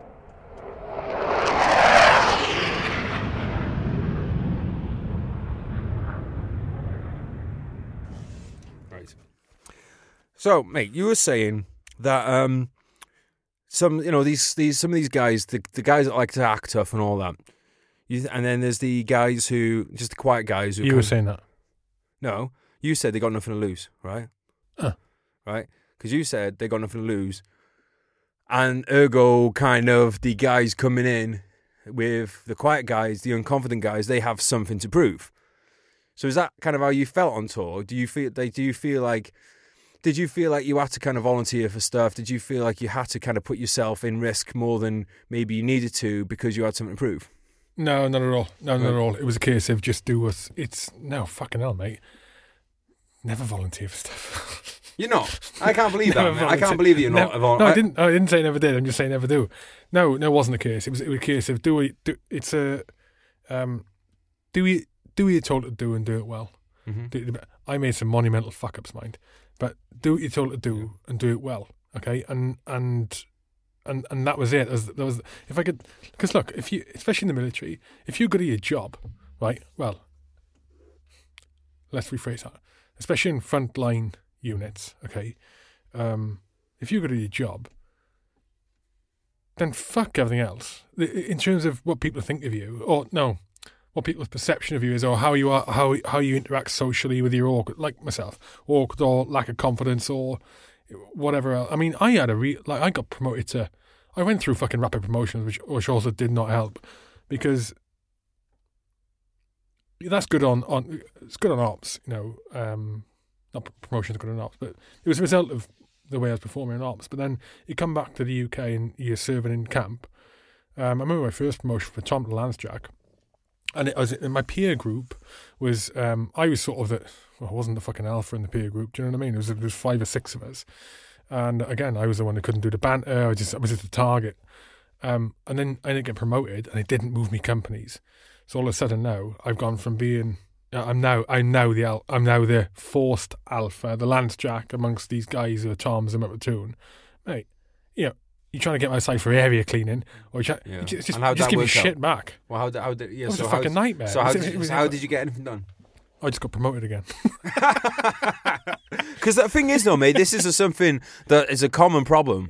It's, is like all of a sudden you because there is a natural pecking order amongst groups of friends. Um, and I it- didn't know how to deal with it. I because because my again because my it was all down to my social development was so far behind. You know, you got to think that um. We're getting in the weeds here, but you got to think that when you, I don't know about you, but when, when a kid, average kid grows up, right, they go to school and they interact at school and they finish school and they go home and they interact with their friends at home, in the, especially in like s- yeah, Wales, uh, York, you know, up north in England or whatever. You know, the fucking places that aren't affluent, shall we say. You're out in the streets and you're playing with your mates and you're fucking cutting about and you're learning life, right? And you did exactly the same on the weekend. Well, all I had, this is, I'm not blaming anyone. killing rabbits. no, well, all I had in that social development was school. yeah. When I came home from school, that was it gone. So I literally had like a third of the time, which mean it again it was a, uh, it was a nightmare, and that's and that only started changing when my, my confidence started changing in, my, in myself. Really, And I think there's an important distinction between that school time and out of school time. Because in the out of school time, I, I went to school literally about 100 yards from where we are recording this now as a primary school. Down the back of the valley here, there's like, um, you know, it's all woods and rivers and stuff like that. And you'd end up down there. And that is a totally different environment for your social development than school is. Because all of a sudden it's Lord of the fucking Flies, isn't it? Yeah. You know, it's it's a it's a you know it's a it's a totally different thing, and I'm really glad that my parents let us have that. Because now, mate, yeah, like I just think like we just used to fuck off down there, mate. It's a massive river, like fast flowing river. We just go and play down there. You know, none of us died, but I think you know that that that definitely accelerates your development more. And it's always one of the arguments against homeschooling kids, isn't it? You know, because like ho- homeschooling's getting more popular. Which kind of opinions on that? I'll just diverge into that for a second. uh, homeschooling. Um, no, go to school unless unless there's some you know mental mental or physical reason where you, you can't go to school, or it's better off you to stay home than go to school. yeah. How the fuck did we get into that? We get fucking all over the place in here, mate. You got a genius mind like mine. It's not going to be contained in one fucking topic and box. Jesus. What were, we talk- what were we talking about? We were talking about your tours, mate, and you being bullied. Can't you? So, like, so when you were out on tour, then you were saying because you were saying that you know the difference in us. I wanted to get into battles and stuff like that. You that wasn't the thing for you. When Yeah, you, that, you're on about, you know, that was the reason for joining up. Yeah, Your that- reason for joining up. Right. Yeah, so that's what I'm saying. Like, hang on, right? I'm, I'm fucking cutting you off on the drinks here. If you... so, what? When, when was there a point though? Was there a point then when it got to the point when you did start to want that, and you did start to want to be involved in the invasion of Iraq, and or, or was it always just like, oh well, if I got to do it, I got to do it, or was this something that you began to look forward to? I remember going, I remember um, we were going on Christmas leave. We were going on Christmas leave. Was it Christmas leave? 2002? Yes. Or was it end of. Anyways, going home. Well, the It was- invasion was, spring It, 2003. it was wasn't after. It was after Op Fresco. Op Fresco was just before Christmas, 2002. Mm-hmm. It was after Op Fresco, obviously before the tour. And I remember I was driving home, and I was literally three or four miles from my parents' house in Wales. I was driving home from Colchester, and we'd been told that day that right, um, we're gonna we're gonna Iraq, we're part of the invasion, and da da da. I remember going. I mean, we're in the car and fucking screaming, shouting to myself, going, "Fucking yes, yes, we're going to war, yes, we're going to war." Um, and uh, so that's that was that feeling for that. I thought fucking right, and but that's that's not about. Uh, I don't think that's about even now. I don't think uh, I don't think that's about. Oh, oh, get me into battle. I want to be fucking shot at. It's about. Then it was about job satisfaction. It was about doing what you join up to do. with your mates. Uh, no, it was about joining up to do what you want to do because at that, at that time, okay, so pre 2001, pre 2001, yeah, man, the British Army had done very little on a large scale. The last large scale thing they did, as in large scale, was the Falklands. It had Kosovo, Bosnia. Well, first Gulf War.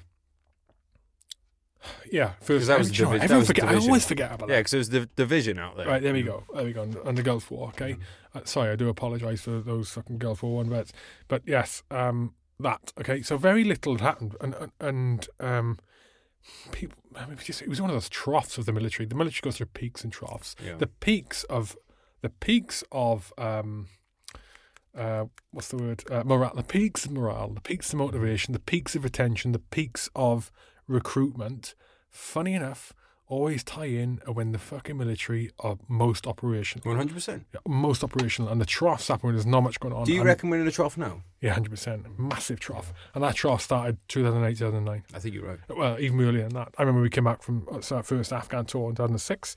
We came back from there, and um, I can't remember how many screws there were, full screws there were when on that tour. There were the, as in in the, unit that went on that tour, but something like two thirds of them within 18 months come back, they left. That is like two thirds of your most experienced, some of the most experienced people in the fighting unit gone. I think what delayed it a little bit was the recession. Um, because in 2000, because what I saw was like a bl- in 2007, we could hardly we'd had like two thirds of the numbers you should have in a platoon. By 2009, all of a sudden we've got four platoons again because of the recession. But then off the back of that, then once the rece- worst of the recession had happened, um, it's the same because I, I was talking to people about this in um, my friends. A lot of my friends who were serving. They said there's not really any junior ranks and stuff now with Afghan or Iraq. You know, you're either senior rank or you've left at this point. There's not that met that, and it, that seems crazy because it, it's not really that long ago. But and I think you're right, mate. I think we are in a one of those troughs, and that's something that kind of like. I mean, look, this Iran situation will, is ha- that's happening as we're recording this. We'll be releasing this a couple weeks later, which is why we're not going to go into the weeds of it. But it's one of those things that gives me solace when I see a bit of warmongering and stuff. Is I just, if you look at history, there are the peaks and troughs, and there's always a reason to go to war. It's just that we don't always, you know, we just don't always do it. The, the trough's not a bad thing either because look at Mm. it this way at the moment. Look at it this way at the moment, right? Look in Civvy Street. Look at the look at the quality of veterans they've got to cut about Civvy Street now. The the amount of veterans that cut about now, capable people who have experienced some of the hardest things anyone level experience on the ground in fucking hell, Ireland, Iraq, Afghan, Sierra Leone, all those places. Those people who experienced all that in the last 15, 15 well, the first 15 years of this century, they're now in Civvy Street. That is, uh, it's fucking awesome. You know, it's fucking awesome because of what I experienced, the, the, the life skills, the way they go about themselves, the confidence, the, the sort of, the advice they can bring in terms of leadership, coping with pressure to, to Civ Pop is fucking awesome, I think. It's a really good thing. Do you think, would you go as far as to saying that you were forged not just in the army but on the battlefield? Ba- Battlefield full stop. So battlefield full stop. Yeah, I didn't start. I, I, I like. I, I'm, I'm fucking hell, mate. If you know, if uh, I'm a complete different person to what I was, almost a, an entirely different person to what I was when I joined up. I still hold the same values, the same beliefs. Well, most of the same beliefs, same values, the same core sort of moral and ethical judgments. Um, but in terms of um, the quality of, I, I'm yeah, I'm fucking blowing my own trumpet. The quality of person I am completely different. Would, would would your 17 year old self recognize you now? Would you? Nah. You know. No fucking way. So you never you never would have thought this is the person I'll go up into. What do you what if you had to guess? Obviously we're guessing here because it's not you don't look forward that much. I don't think when you're 17. Do you know what I mean? Like not like you know because the concept of time is just so different. But if you had to make a guess on it, what do what did you think you were going to end up being when you were a kid? I would probably have um, I would probably have ended up pushing down the sports route with some shitty side job, like working in the shoe shop. I did that as well. working in the fucking shoe shop, or you know, um, fucking Mackie D's, or and not. I'm not saying anything's a bad, but pushing on the on the sports front because that's what Mhm. that's all I knew. That's all I was Yeah. good at, the physical physical fitness. And um, I may not have been a bad thing, but I much prefer where I am now. Well, I've always said the thing about the military, dude, is that we're basically it's it's where all the second tier athletes go. It's like you're not good enough to get like a lot of us are not good enough. You're always sporty, but you're not quite good enough to make professional, and you end up it's not end up because it could be a choice too. But that is a, it is like that kind of you, you get the occasional person who could have been a professional, but most of us are athletic enough, fit enough, but never that quite that kind of top tier. Um, what what do you reckon? Then you say okay, so you're forwards on the battlefield, say you know, you've got all these um, qualities now that you never would have recognised as when you were a youngster or thought you would have, and a lot of qualities, mate, you just don't even know exist as a as a youngster. What are the main kind of things that you think you you learned then through um, doing tours? And the reason I'm not digging into, by the way, the details on um, too much about your tour is because you, you know there are documentaries out there, there are books on it, but what you have like is not so much in the public domain. Is you know what kind of you know pulling a trigger is pulling a trigger, but it's what's really interesting, I think, is the you know what the mental aspect of it and stuff. So, what are the kind of what are the kind of attributes that you think you got on the battlefield that you maybe not what would not have got otherwise? Okay, so just to with the same point, just clarifying what I was saying before, forging the battlefield sound corny as fuck. You know, you've written that book, you go, you fucking bluffing bastard. But what I mean, what what I mean by that, and sort of to come on to the answer of your question, which I'm going to ask you to remind me about again in a second, is um, is the reason I say forging the battlefield is because on that that that Iraq tour, where I was on about the artillery, that's the first time I realised, okay, I'm not really scared by this, and there are some other people who are. I'm not really affected by this, as in getting shot at with fucking massive fucking You artillery detached. shells. I'm not really affect, I'm not really scared by this, which is a kind of a that's pretty cool at the time. You think that's pretty fucking cool. Hmm. Okay, it's sort of in a subconscious way, and then when the Af- when that first Afghan tour rolled around in 06, which is where we were really tested in a in in conventional war, conventional battle, conventional tactics. Um, and I was just I was just really good at it. Um, I don't, I don't know how to say that without sounding like.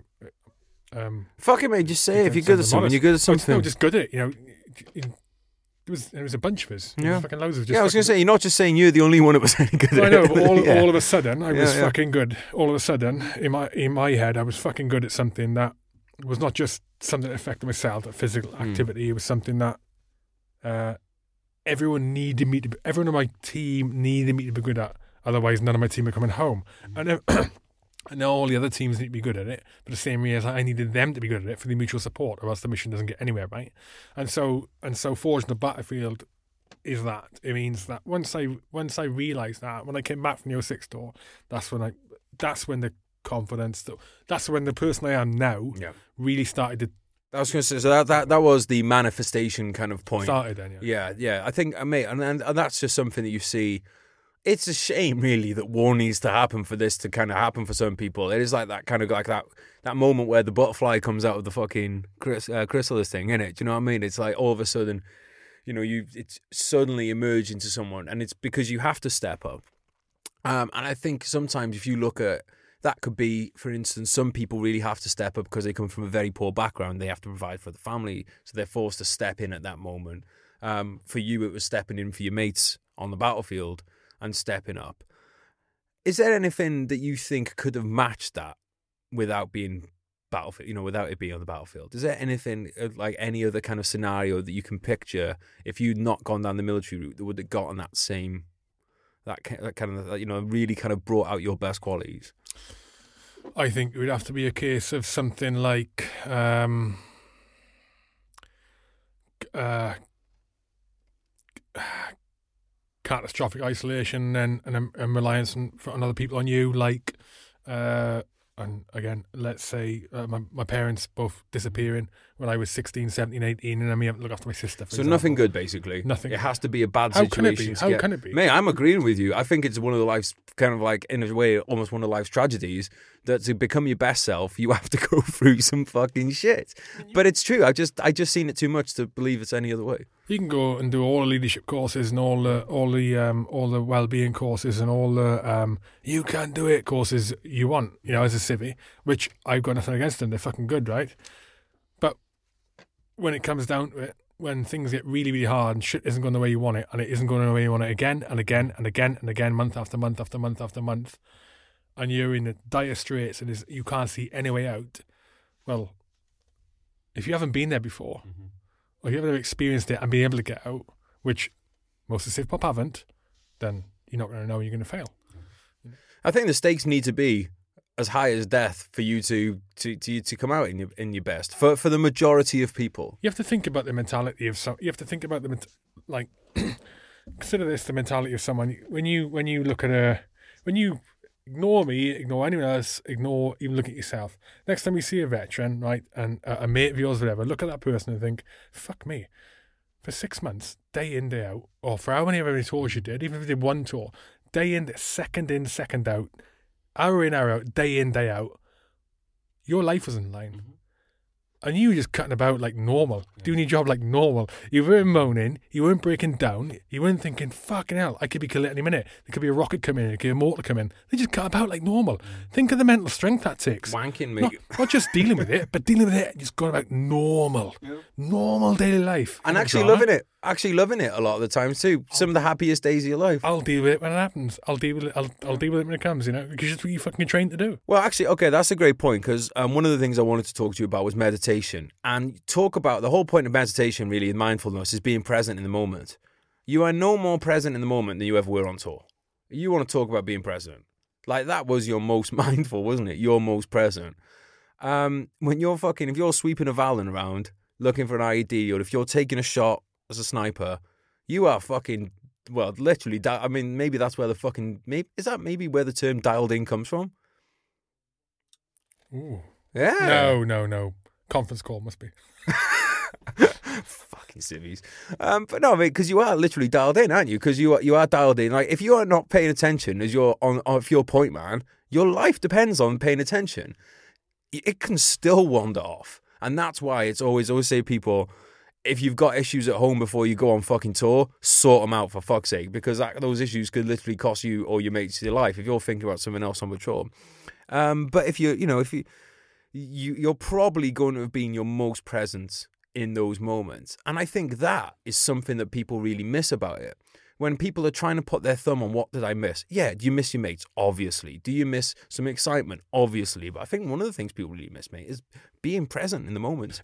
You keep saying that term, right? I know what it means, but and, pe- and, pe- and, and people and people who like meditate know what it means. But people, other people listening, go, "What the fuck is he on about?" Well, they don't, mate, because they listen to the Veterans State of Mind on a regular basis. No, it's a, it's a good point. Uh, Do you want to expand on it? no, you do it. Okay, so being present in the well, I, I don't want you fucking criticizing me for going on any more monologues, you cunt. um, the thing about being present in the moment is one of the things we have as, as human beings. We have the tendency to look forward and we look, we ruminate on the past, and then we worry about the the future. So I'm basically, I'm either going, oh fucking hell, like so. It's when Hugh's talking to me, you know, it, about the your mind's usually pulling you in one of two directions. It's going, oh, um, fuck, did, uh, what what did I get done this afternoon with work? Oh, I forgot to do this, forgot to do that. Or it's going, right, I wonder where we go for scoff later. Oh, I wonder what I'm going to order for scoff. That's kind of like the the your brain has a tendency to pull in those different directions.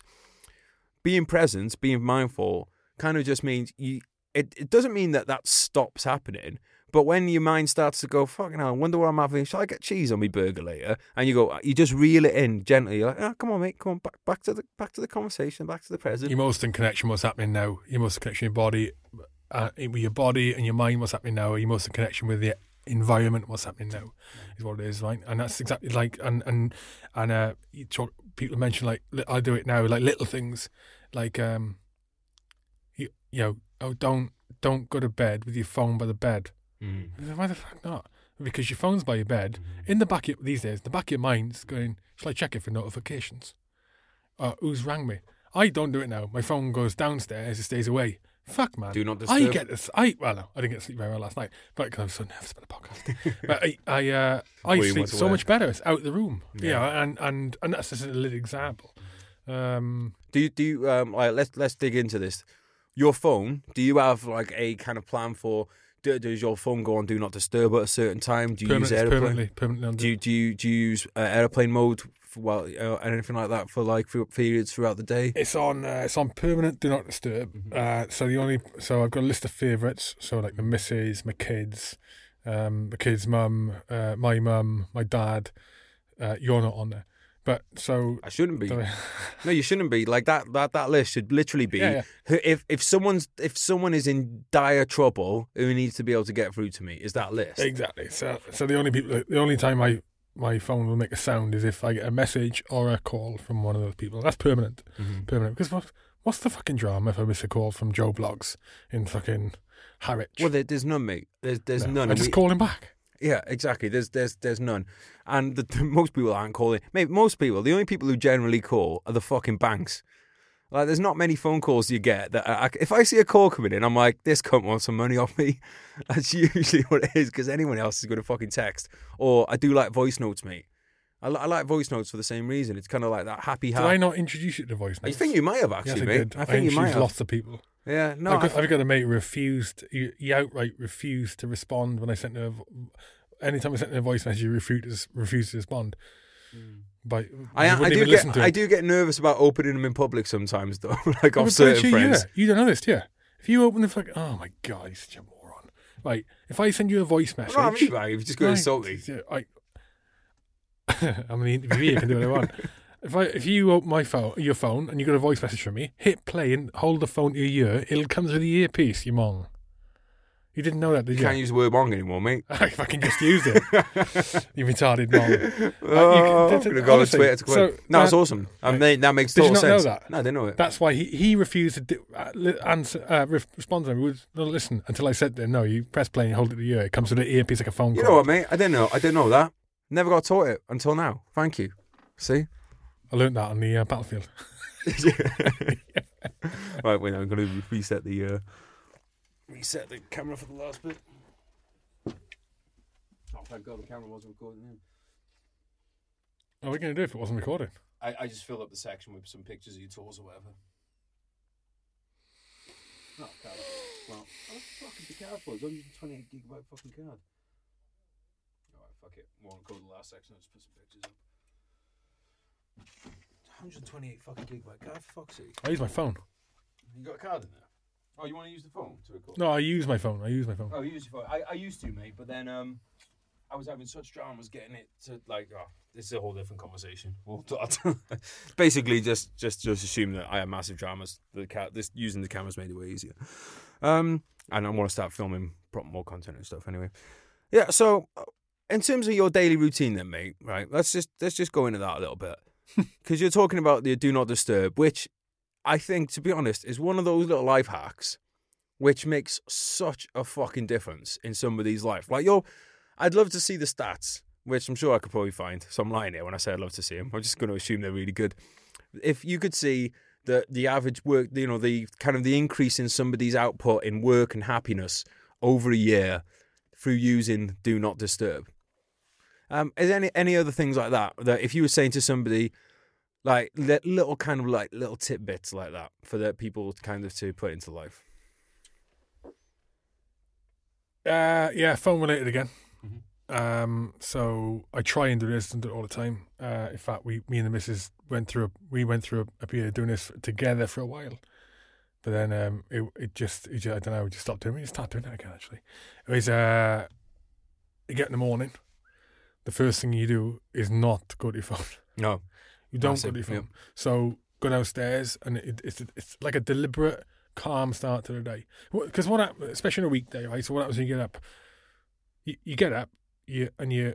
Uh, for me, anyway, I'm const my fucking mind. I'm constantly like racing, racing, racing to do things. So, so it's like a military aspect of things, right? So if I need to get up at, if I need to, if I need to be in work at nine o'clock in the morning, right, and it takes an half hour to get there, right? But I want to be there at ten to nine. It takes a half hour to get there, so I want to, I want to leave at the latest by twenty past eight, right? Mm. It takes me approximately six minutes to eat my breakfast if I have it. That means I need, to, I need to be having my breakfast like fourteen minutes past eight. Okay, it takes me two minutes to brush my teeth. If I'm having a shower, it takes me six minutes. That's eight minutes. I need to be getting up, but I need to be have, jumping in my shower with my toothbrush at eight oh six. Are you showing? Hang on, this is interesting. I brush it, brush teeth. tooth See, I do mine shower. as I'm having a piss. Oh, right, okay. Oh, really? Yeah. Anyway, right, okay. So 806. I put a poll. Hang on, hang on. I, I put a poll. This is worth mentioning. I did a poll on my Instagram. Um, said like, do you brush your teeth for two minutes or for as long as it takes you to piss? And it was like sixty percent in favour of as long as it took you to piss. and it was. Uh, can you? By the way, um, it was that sixty percent was almost exclusively male. we, we are gipping. Um, I don't know if I want to go for a run. Let's say I want to go for a half hour run. Will take me five minutes to put kit on. Takes five minutes to put kit off. So go for a run is forty minutes. So then back with that, it's eight. uh, So that's seven twenty six, and then you get up, right? So I mean, you end up leaving yourself with not very much time, and you fucking smashing through things. So one of the things we we were doing um, is we were getting up earlier, and it's counter. It seems counterintuitive, right? So we wouldn't normally get up until six thirty, stroke seven o'clock, there or thereabouts. We would get up at six o'clock. Okay, you go downstairs, sit on the couch. Wouldn't even be talking to each other. All right, there's no phones, there's no couch. Maybe stick the TV on. Maybe have a maybe have a brew. We sit there for a half hour. We get up a half hour earlier. We're doing nothing, mm-hmm. nothing. We know at half six, seven o'clock ish, we need to start getting amongst it. Fuck me, man. The amount that changes your day. You get up half hour early, you think you'd be tireder. No. You start your day off calmer. So you're going in, you enter the day calmer. You're more measured in your approach. You're more relaxed through the whole day. You're expending less energy. Come the end of the day, the day's been a lot easier. You've got a lot more achieved than you would normally do. It's been a, a generally less stressful day, regardless of what you're doing, and to chill the fuck out. Mate, I would take that one step even further. Um, with travel and stuff like that. If anyone anyone needed like travel or anything, the thing of going down somewhere a night before you need to be there.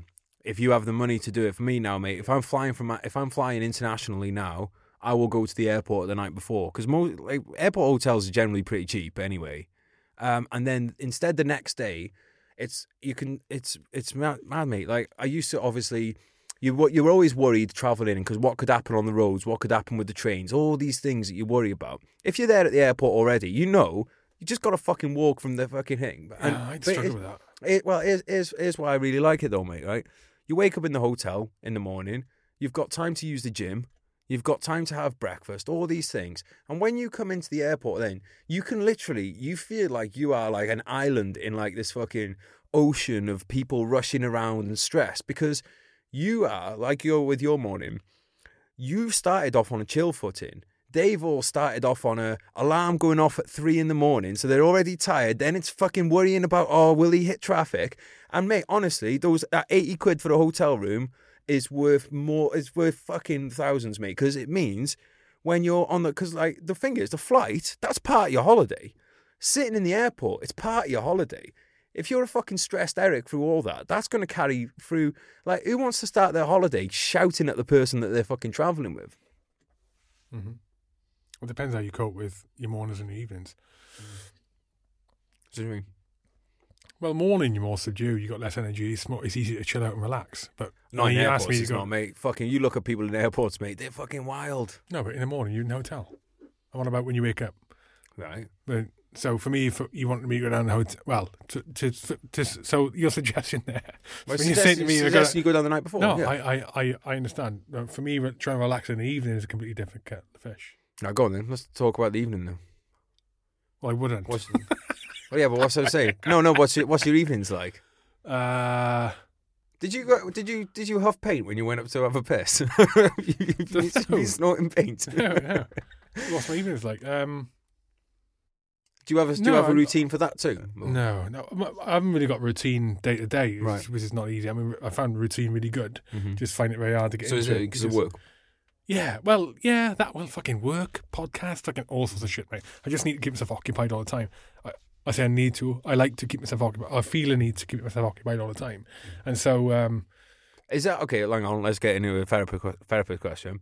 Is that because you know that life is short and you want to do as much as you can, or is it because you don't like to have an empty mind because you don't like what pops up in your head? I don't know. I haven't been that much in depth with it. Uh, but no, it's, now's the time. I think. Let me think about this.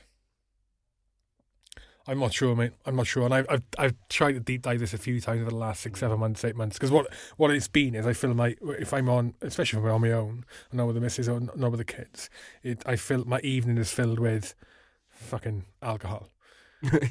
Basically, you know, it's alcohol. It's, it's, there's no nothing else because I I don't want to. Yeah, that's that's it. You know, it's, So you don't like to think, or not, but not think, no, not not think, but not think in, in the same frame of mind as you're used. No, I think it's a, I think it's um being alone thing. I don't know what it's from. I think it's being alone. Well, let's be honest, mate. Let's be quite truthful about this. In the military, at a young age, you get some very good, um, you get some very good kind of like, let's say, software updates to your mind. You know, so like they could, the army sets up some really good patterns in you, like doing fizz every day. That's kind of installed into you. Drinking every day is also installed into you. Yeah, I think uh, you know, what? I think what it is is productivity, mate. And, Right. and uh, when I when as in my this alone thing, I think it's um uh I need so uh, alluding to what you just mentioned. So all through uh, for from the most significant parts of my life from 2000 to 2011 when I left, um, everything you do is with a purpose. Every single thing you do has a purpose and a reason, right? So every single thing you do, you have a value in what's going on. Okay, um, from going on the your mates, you know, to being on a mission in Afghan, to um, to being on a you know going to a local school with to represent the military, just you know, fucking arts and minds in a little community in, in the UK, for example. And then I think when I'm on my own, maybe it's a case of there's no reason for me. What, what am I doing? I'm not achieving anything. There's no reason. What, what am I doing? What am I achieving by sitting down and chilling out and watching TV? Nothing. I need to be achieving. I need to be productive. I need to be. There needs to be. I need to be doing something that, is going to produce something. So it's a maybe. So it's that side of it, and then it's also not recognizing enough the value of chilling the fuck out. When you when you go for a walk, when you go in the countryside, say or mountains, you're out walking, right? Can you be comfortable with that kind of chilledness, or because you're thinking, right, I'm achieving a walk, or are you, or you, do you know what I mean? Like, do you feel like, or is there something like when you're out walking, you're like, oh, I should be multitasking, I should be learning from an audiobook or something like that? No, I'm taking much more, especially very recently. I'm taking much more value in um, getting out and, and being and and just going for a walk. No podcasts, no Uh, l- audiobooks. No, should we, I, we, should, may, we, should, we, we be the last people that should be telling people. I, not to- I may flick my phone up and send some messages. I may make a phone call, but um, especially the last couple of weeks, fair enough. Where I've been home a lot, especially over Christmas.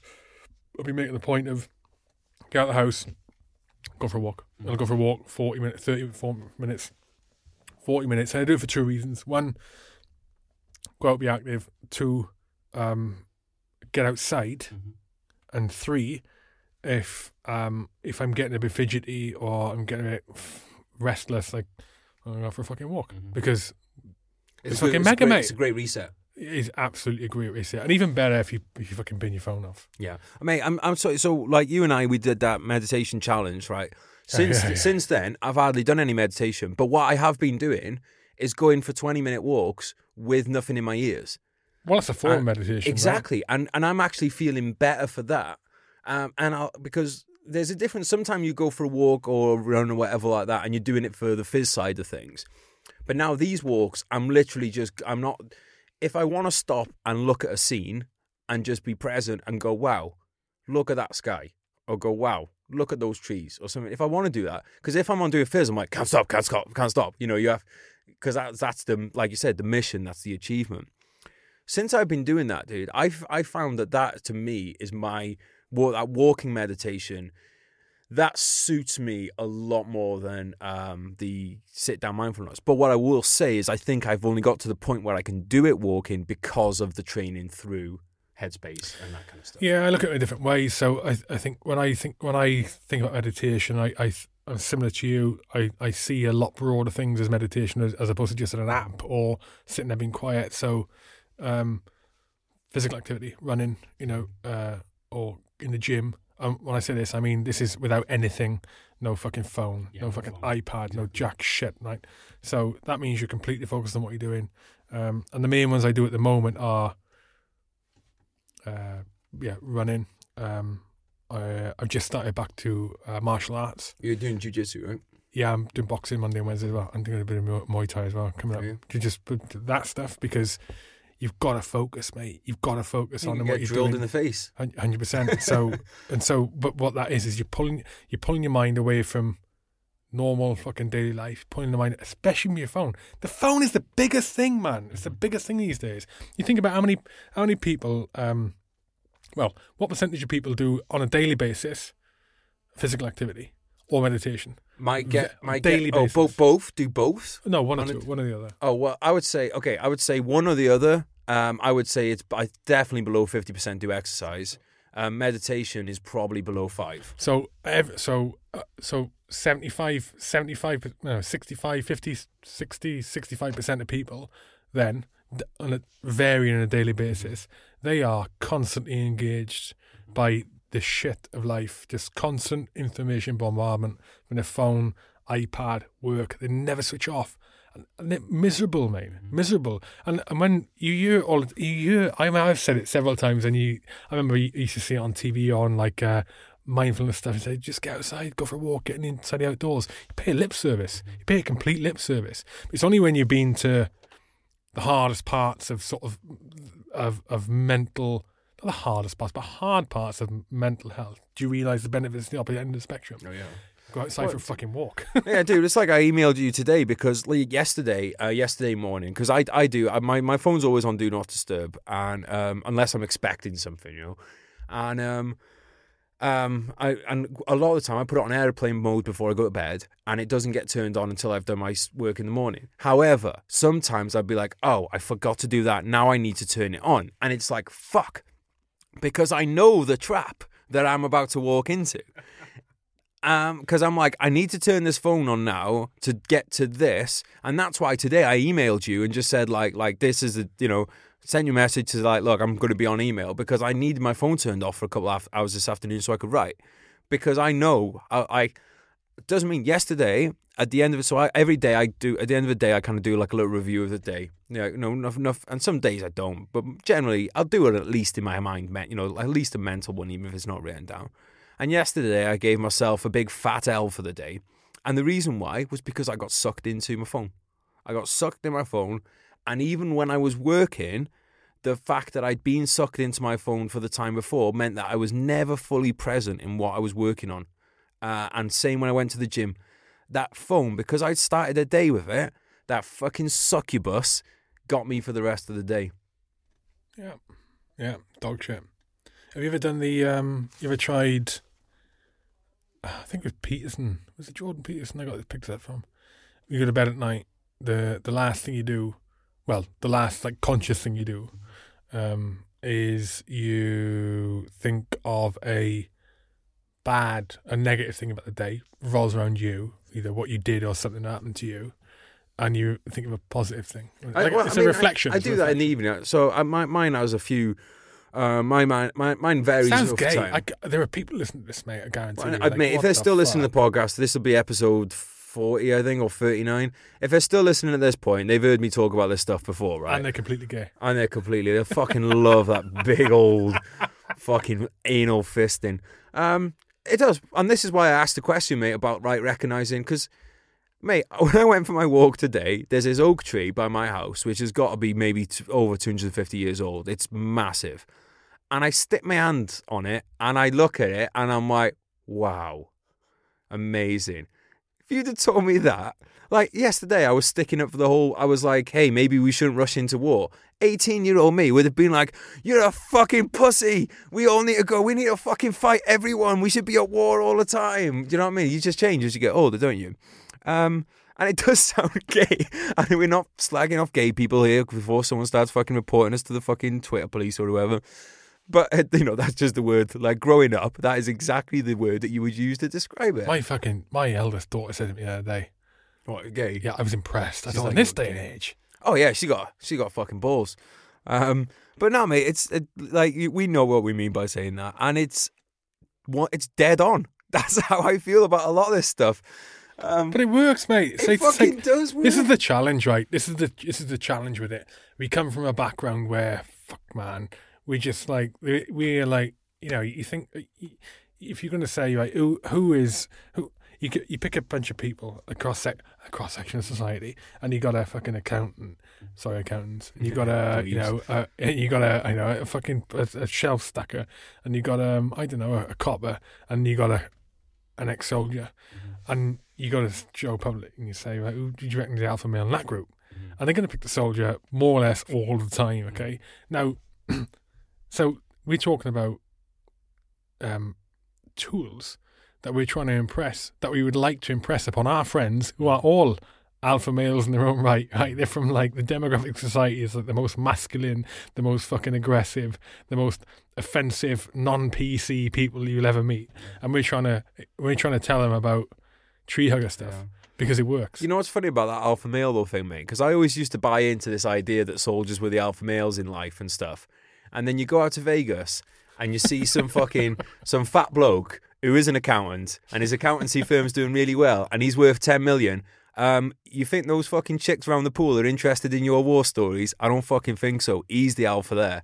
There's a lot of different ways of being alpha. It's not just about I can kill people, and there's different alphas in dis- different situations. no, But you're- alpha's not about ability. Alpha's not about like physical. It, well, it is. It's about It's about it's a lot of things, mate. It's it's, it's fluid. It's uh, like your gender. It's very it's very well, it is, about ability and probably shit, but it's not. Yeah, it's, yeah, It's a it's a bunch of things, mate. It's not as simple as people fucking make it out. It's not like he's got the biggest arms, Garen Jones, and is therefore the alpha. Um, but you're right, mate. Like the the group of people that we're trying to impress, because both you and me are very similar in the ways that we're like, um, you know, we have quite similar reasons for joining, if not like. I think the reasons I wanted to be in battle were to prove myself. So basically, we joined for the same kind of reasons. You see what I mean? Um, and um, n- you know, now it's like we fucking, you know, we're big on the mindfulness, we're big on the outdoor stuff, we're big on helping other people, and all those, all the kind of things that I would have said were gay, like fucking, even like a few a few years ago. Now, I'm not probably a decade ago. decade ago, I definitely would have thought this stuff. a lot was of physical fitness, but meditation. physical fitness, no. But physical fitness was coming at it from a different way as well because my physical fitness was all about getting my dick wet. It was like I'm trying to fucking I'm going to the gym and I was become Mate, three minutes of, of sex does not count as physical activity. Guys. no forgetting physical activity. You know, mate, I'm a fucking look at I'm an essence fucking PTI or I was. Um, and when I realised that women are not actually that asked about your fucking physique, they're more interested in your personality, made going to the gym a lot harder for me um, for a while. And then now I'm in this new thing of, oh, going to the gym, it's not about getting laid. Well, not when you get older. It's about actually, like you said, being present, doing something to enjoy yourself. Um, because like let's be honest when i go if you if i was to do a study of most of the guys who are in that gym when you go to the gym most of them are in there because they think it's going to impress chicks. Uh, and it will. I'm not saying it won't. Oh, right, i'm just saying that that shouldn't be your driving force for going. There's a lot of other benefits to fizz. Going back, I think the single when I'm uh, so again we're talking about peaks and troughs. I uh, I my mental health peaks and troughs, as does everyone's, right? Whether whether or not you've been through shit in the past or not, everyone's been through shit, right? Whether or not you uh, you where you think you are, everyone's health peaks and troughs. Even the happiest people, sometimes they're really, really, really, really, really happy. Other days they're just really happy. it's called life Right. isn't it yeah, it's called life, right? And um, for me, the quickest, the quickest way I can I can reverse what sometimes weeks into a just a fucking spiral. That not spiral. It sounds really well. I guess a spiral. i get what you mean though Yeah, but d- uh, like just just going downhill. The quickest way, as soon as I can become aware of it, conscious of it, is to reverse it. Is physical activity. outdoors It is rapid, mate. yeah, and outdoors too like to will it's so make it hard to enact better. though. When you are in a in yeah in not a great place, it's so fucking hard to enact. Just to even just to go out for a walk for half an hour. Mate, I tell you what, actually, I can give a fucking recent example of this. Christmas Day, because I'm a screamer, I hurt my leg while I was out fucking walking before Christmas dinner, and I fucked it. I, I couldn't put weight on it. I had to have a week off walking. And the other day, I was a thinking, week, like, a week off walking. I know, I said I'm a screamer, so no, but listen, mate, because there's a good, there's a good point behind this. But that's part, yeah, but that's part of the fucking thing. Like, the we are very like for me to get fucking if I can't go for a walk, that makes me so angry and that makes me so f- feel like shit. And I was waking up in the morning so I couldn't be asked getting out of bed. And then finally, after about a week, I could fucking I go out and I all I did, mate, and because it still it was still hurting, but I went out, just did a mile right outdoors. I was so happy at the end of that fucking walk, and it was it made all the difference. And then a fucking boy racer came past, and I tried to get him out of his car to fight, and everything, Well- and everything went back downhill. But that's not. Well, this is the thing. that- uh, the, the, the, I realised about the benefit of physical activity on, on the impact of physical activity on your mental health when I was in, and I uh, and this is the thing where I think again military is very depending on the unit you're in, as in um, you could be in some fucking REMF unit and not do anything, but I'm not saying all REMF units don't do anything, but fucking hell. Very lucky to be in a unit where you know lots of physical activity. Um, and then what I and very very of of a huge benefit was noticing. I was able to notice over over time, over a significant period of time, years, of when I was on leave. When I was on leave, going to piss, right? Um, and uh, obviously, like we all did constantly, but I also completely bin the fitness. So I go from being fitness all the time, every day, hardcore, to no fitness. And over those years, what I came to realize is that as the, as the leave as my leave went on, so one, two, three weeks, the longer the leave, the worse my mental health had become. And I don't, th- I'd never thought of Never it then as mental health. I never thought, oh, my mental health's gone bad. I just, I, I, I recognise myself as getting grumpy. I recognise myself as getting short tempered. I recognise myself as, um, as I don't, maybe the confidence got issue, but it was definitely those two: grumpy and short tempered. Mm. One hundred percent. I was, and I was not happy with myself over those weeks. And that would immediately change when I started doing fitness again when I got with the battalion because I was forced to do it, Mm-hmm. you know. And then I would just get back into routine. And that that is that was one of the most significant things I took away from the military is being able to being able to be in an environment where you're forced to do fitness day in day out, day in day out, and then not be forced to do it, but and go on the piss because that's what's done, and and and somehow be able to recognise the impact on, of that physical activity on me, and that's what that is the main thing I think from a mindfulness well-being perspective I took away. I didn't know I took away at the time because, mate, I didn't even know the terms mindfulness and well-being when I left. No, nobody did, mate. But like you said, like you knew how you felt, and that was important, mate. I think that's a good, um, that's a good one to wrap up on. There, people out there, you know, don't um, don't overlook how you feel. You don't need to know the terms. You don't need if you feel a certain, if you do something that makes you that's making you feel good, fucking do more. There, listen to your body, listen to your mind. Um, yeah, and just. That's that's what kind of being mindful is all about, isn't it? Is, is recognizing these things and then act, acting on them. Yeah. to, to to elaborate on that, that's, that's the one. That's the one side of it. The other side of it is that I think that most people, most people go through life and there's always something niggling at them. There's always something bringing them down. There's always something in the back of their mind. They just not, just this isn't quite right. You know, just a, oh, I'm just a bit stressed. Mm-hmm. Oh, I don't know, I'm just I'm just not feeling great today. Or I've not been feeling great the last week. And that's how we deal with it. There isn't should, shouldn't be another way to deal with it, how, how to deal with it. What you should do is you should stop, sit, and have fucking two minutes and think. What is it? Yeah. What is it that's stressing me out? Because you don't need to have it. No, exactly. You That don't need be to have it. You don't, just fucking stop. Yeah. And and it's all and there's always going to be something that stresses you out. It's always going to be something that's not quite right. Mm-hmm. But if you can stop and address each one and you nail it and go, okay, fuck. I should be ringing my I, man, I've been ringing, meaning to ring my mother for the last few weeks. Mm-hmm. I'll be, or more often, I'm not doing it. Or there's an email over the last week of the shit week, and I've been email, email, I need to send this email to my coworkers, and it's going to be awkward and don't want to do it. Fucking do it. Yep. Because one, you're getting rid of that stressor. Yeah. Two, you're achieving something. Mm-hmm. Something else is going to pop up. Next day could be two or three days time. Recognize you're not feeling you're feeling something's niggling at you. Recognize a bit of stress. Identify it again. Fucking nail it again. Achieve something. Move on to the next task. Because yes, all the stresses come, but all those achievements add up, and you become much better at coping with future stress and pressure. Love it, mate. Awesome. Where pe- where can people find you for more learned wisdom like that? Uh, you can, if you go to charliecharlie1.com, so Charlie Charlie 1 O N E, the word one, not the number. You fucking lazy bastard. That's where uh, that's where my podcast is. Um, obviously, you have been a wonderful guest. I have been. Yeah, and uh, and seventy two other guests. So uh, we bang them every week. Yeah, charliecharlie1.com. That's it. Cool. Come and uh, And also on Instagram, you're on H Hour Podcast. H Hour podcast on Instagram or, or yeah, H Hour podcast or Hugh Keir. If you go to the website, we're I'll, I'll tag him up as well in the social media, um, social media posts for this, and then you can um, video over this up on YouTube. Um, mate, thanks for coming in. It's been a pleasure. Oh, you still on Twitter as well? You you use Twitter? I've started using On Twitter. everything, mate. On everything. Yeah, he's on everything. Look him up. Just look up Hugh Keir, look up H Hour podcast, and you'll find the man. You'll get more wisdom out of him. Cheers, brother. Thanks for coming in, mate. Cheers, Been a guys. pleasure. Nice Right. one. Cheers, guys. Love you. Bye. Yeah. Listen.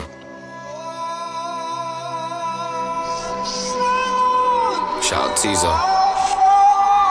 You told me not to worry, and you wouldn't break my heart. You told me you were sorry, yeah, my whole world fell apart. You said it's not my fault, and yeah, I've never done you wrong. I'm grinding to a halt, now I can see you're moving on. I promised I'd get better, and I told you things would change. You keep me to the gutter, yeah, I'll never be the same. I've gotta let you go, now live your life and spread your wings. And yeah, you put on quite a show, and pulled the puppet strings. And are you sure that you don't want me? Remember all the pain, or maybe you should thank me. It's your loss and my gain. I'm leaving now forever, I won't hang my head in shame. But yeah, you've taken me for granted, and you should feel ashamed. You sold a dream to all of us, a dream that we'd all die for. A reason for us all to live and something we could fight for. I might just help a man up to his feet or hold a newborn, but no matter what I do, my hands remembering my rifle, yeah. Life's hard, I know that. Still wouldn't change shit. I wouldn't go back, yeah, I wouldn't go back. Feelings I hold back. Memories fade, yeah, they go fast, yeah, they go fast. Good times to come and go, survive the highs and lows. Just take it step by step, I guess, yeah, I suppose. Good times to come and go, survive the highs and lows. Just take it step by step, I guess, yeah.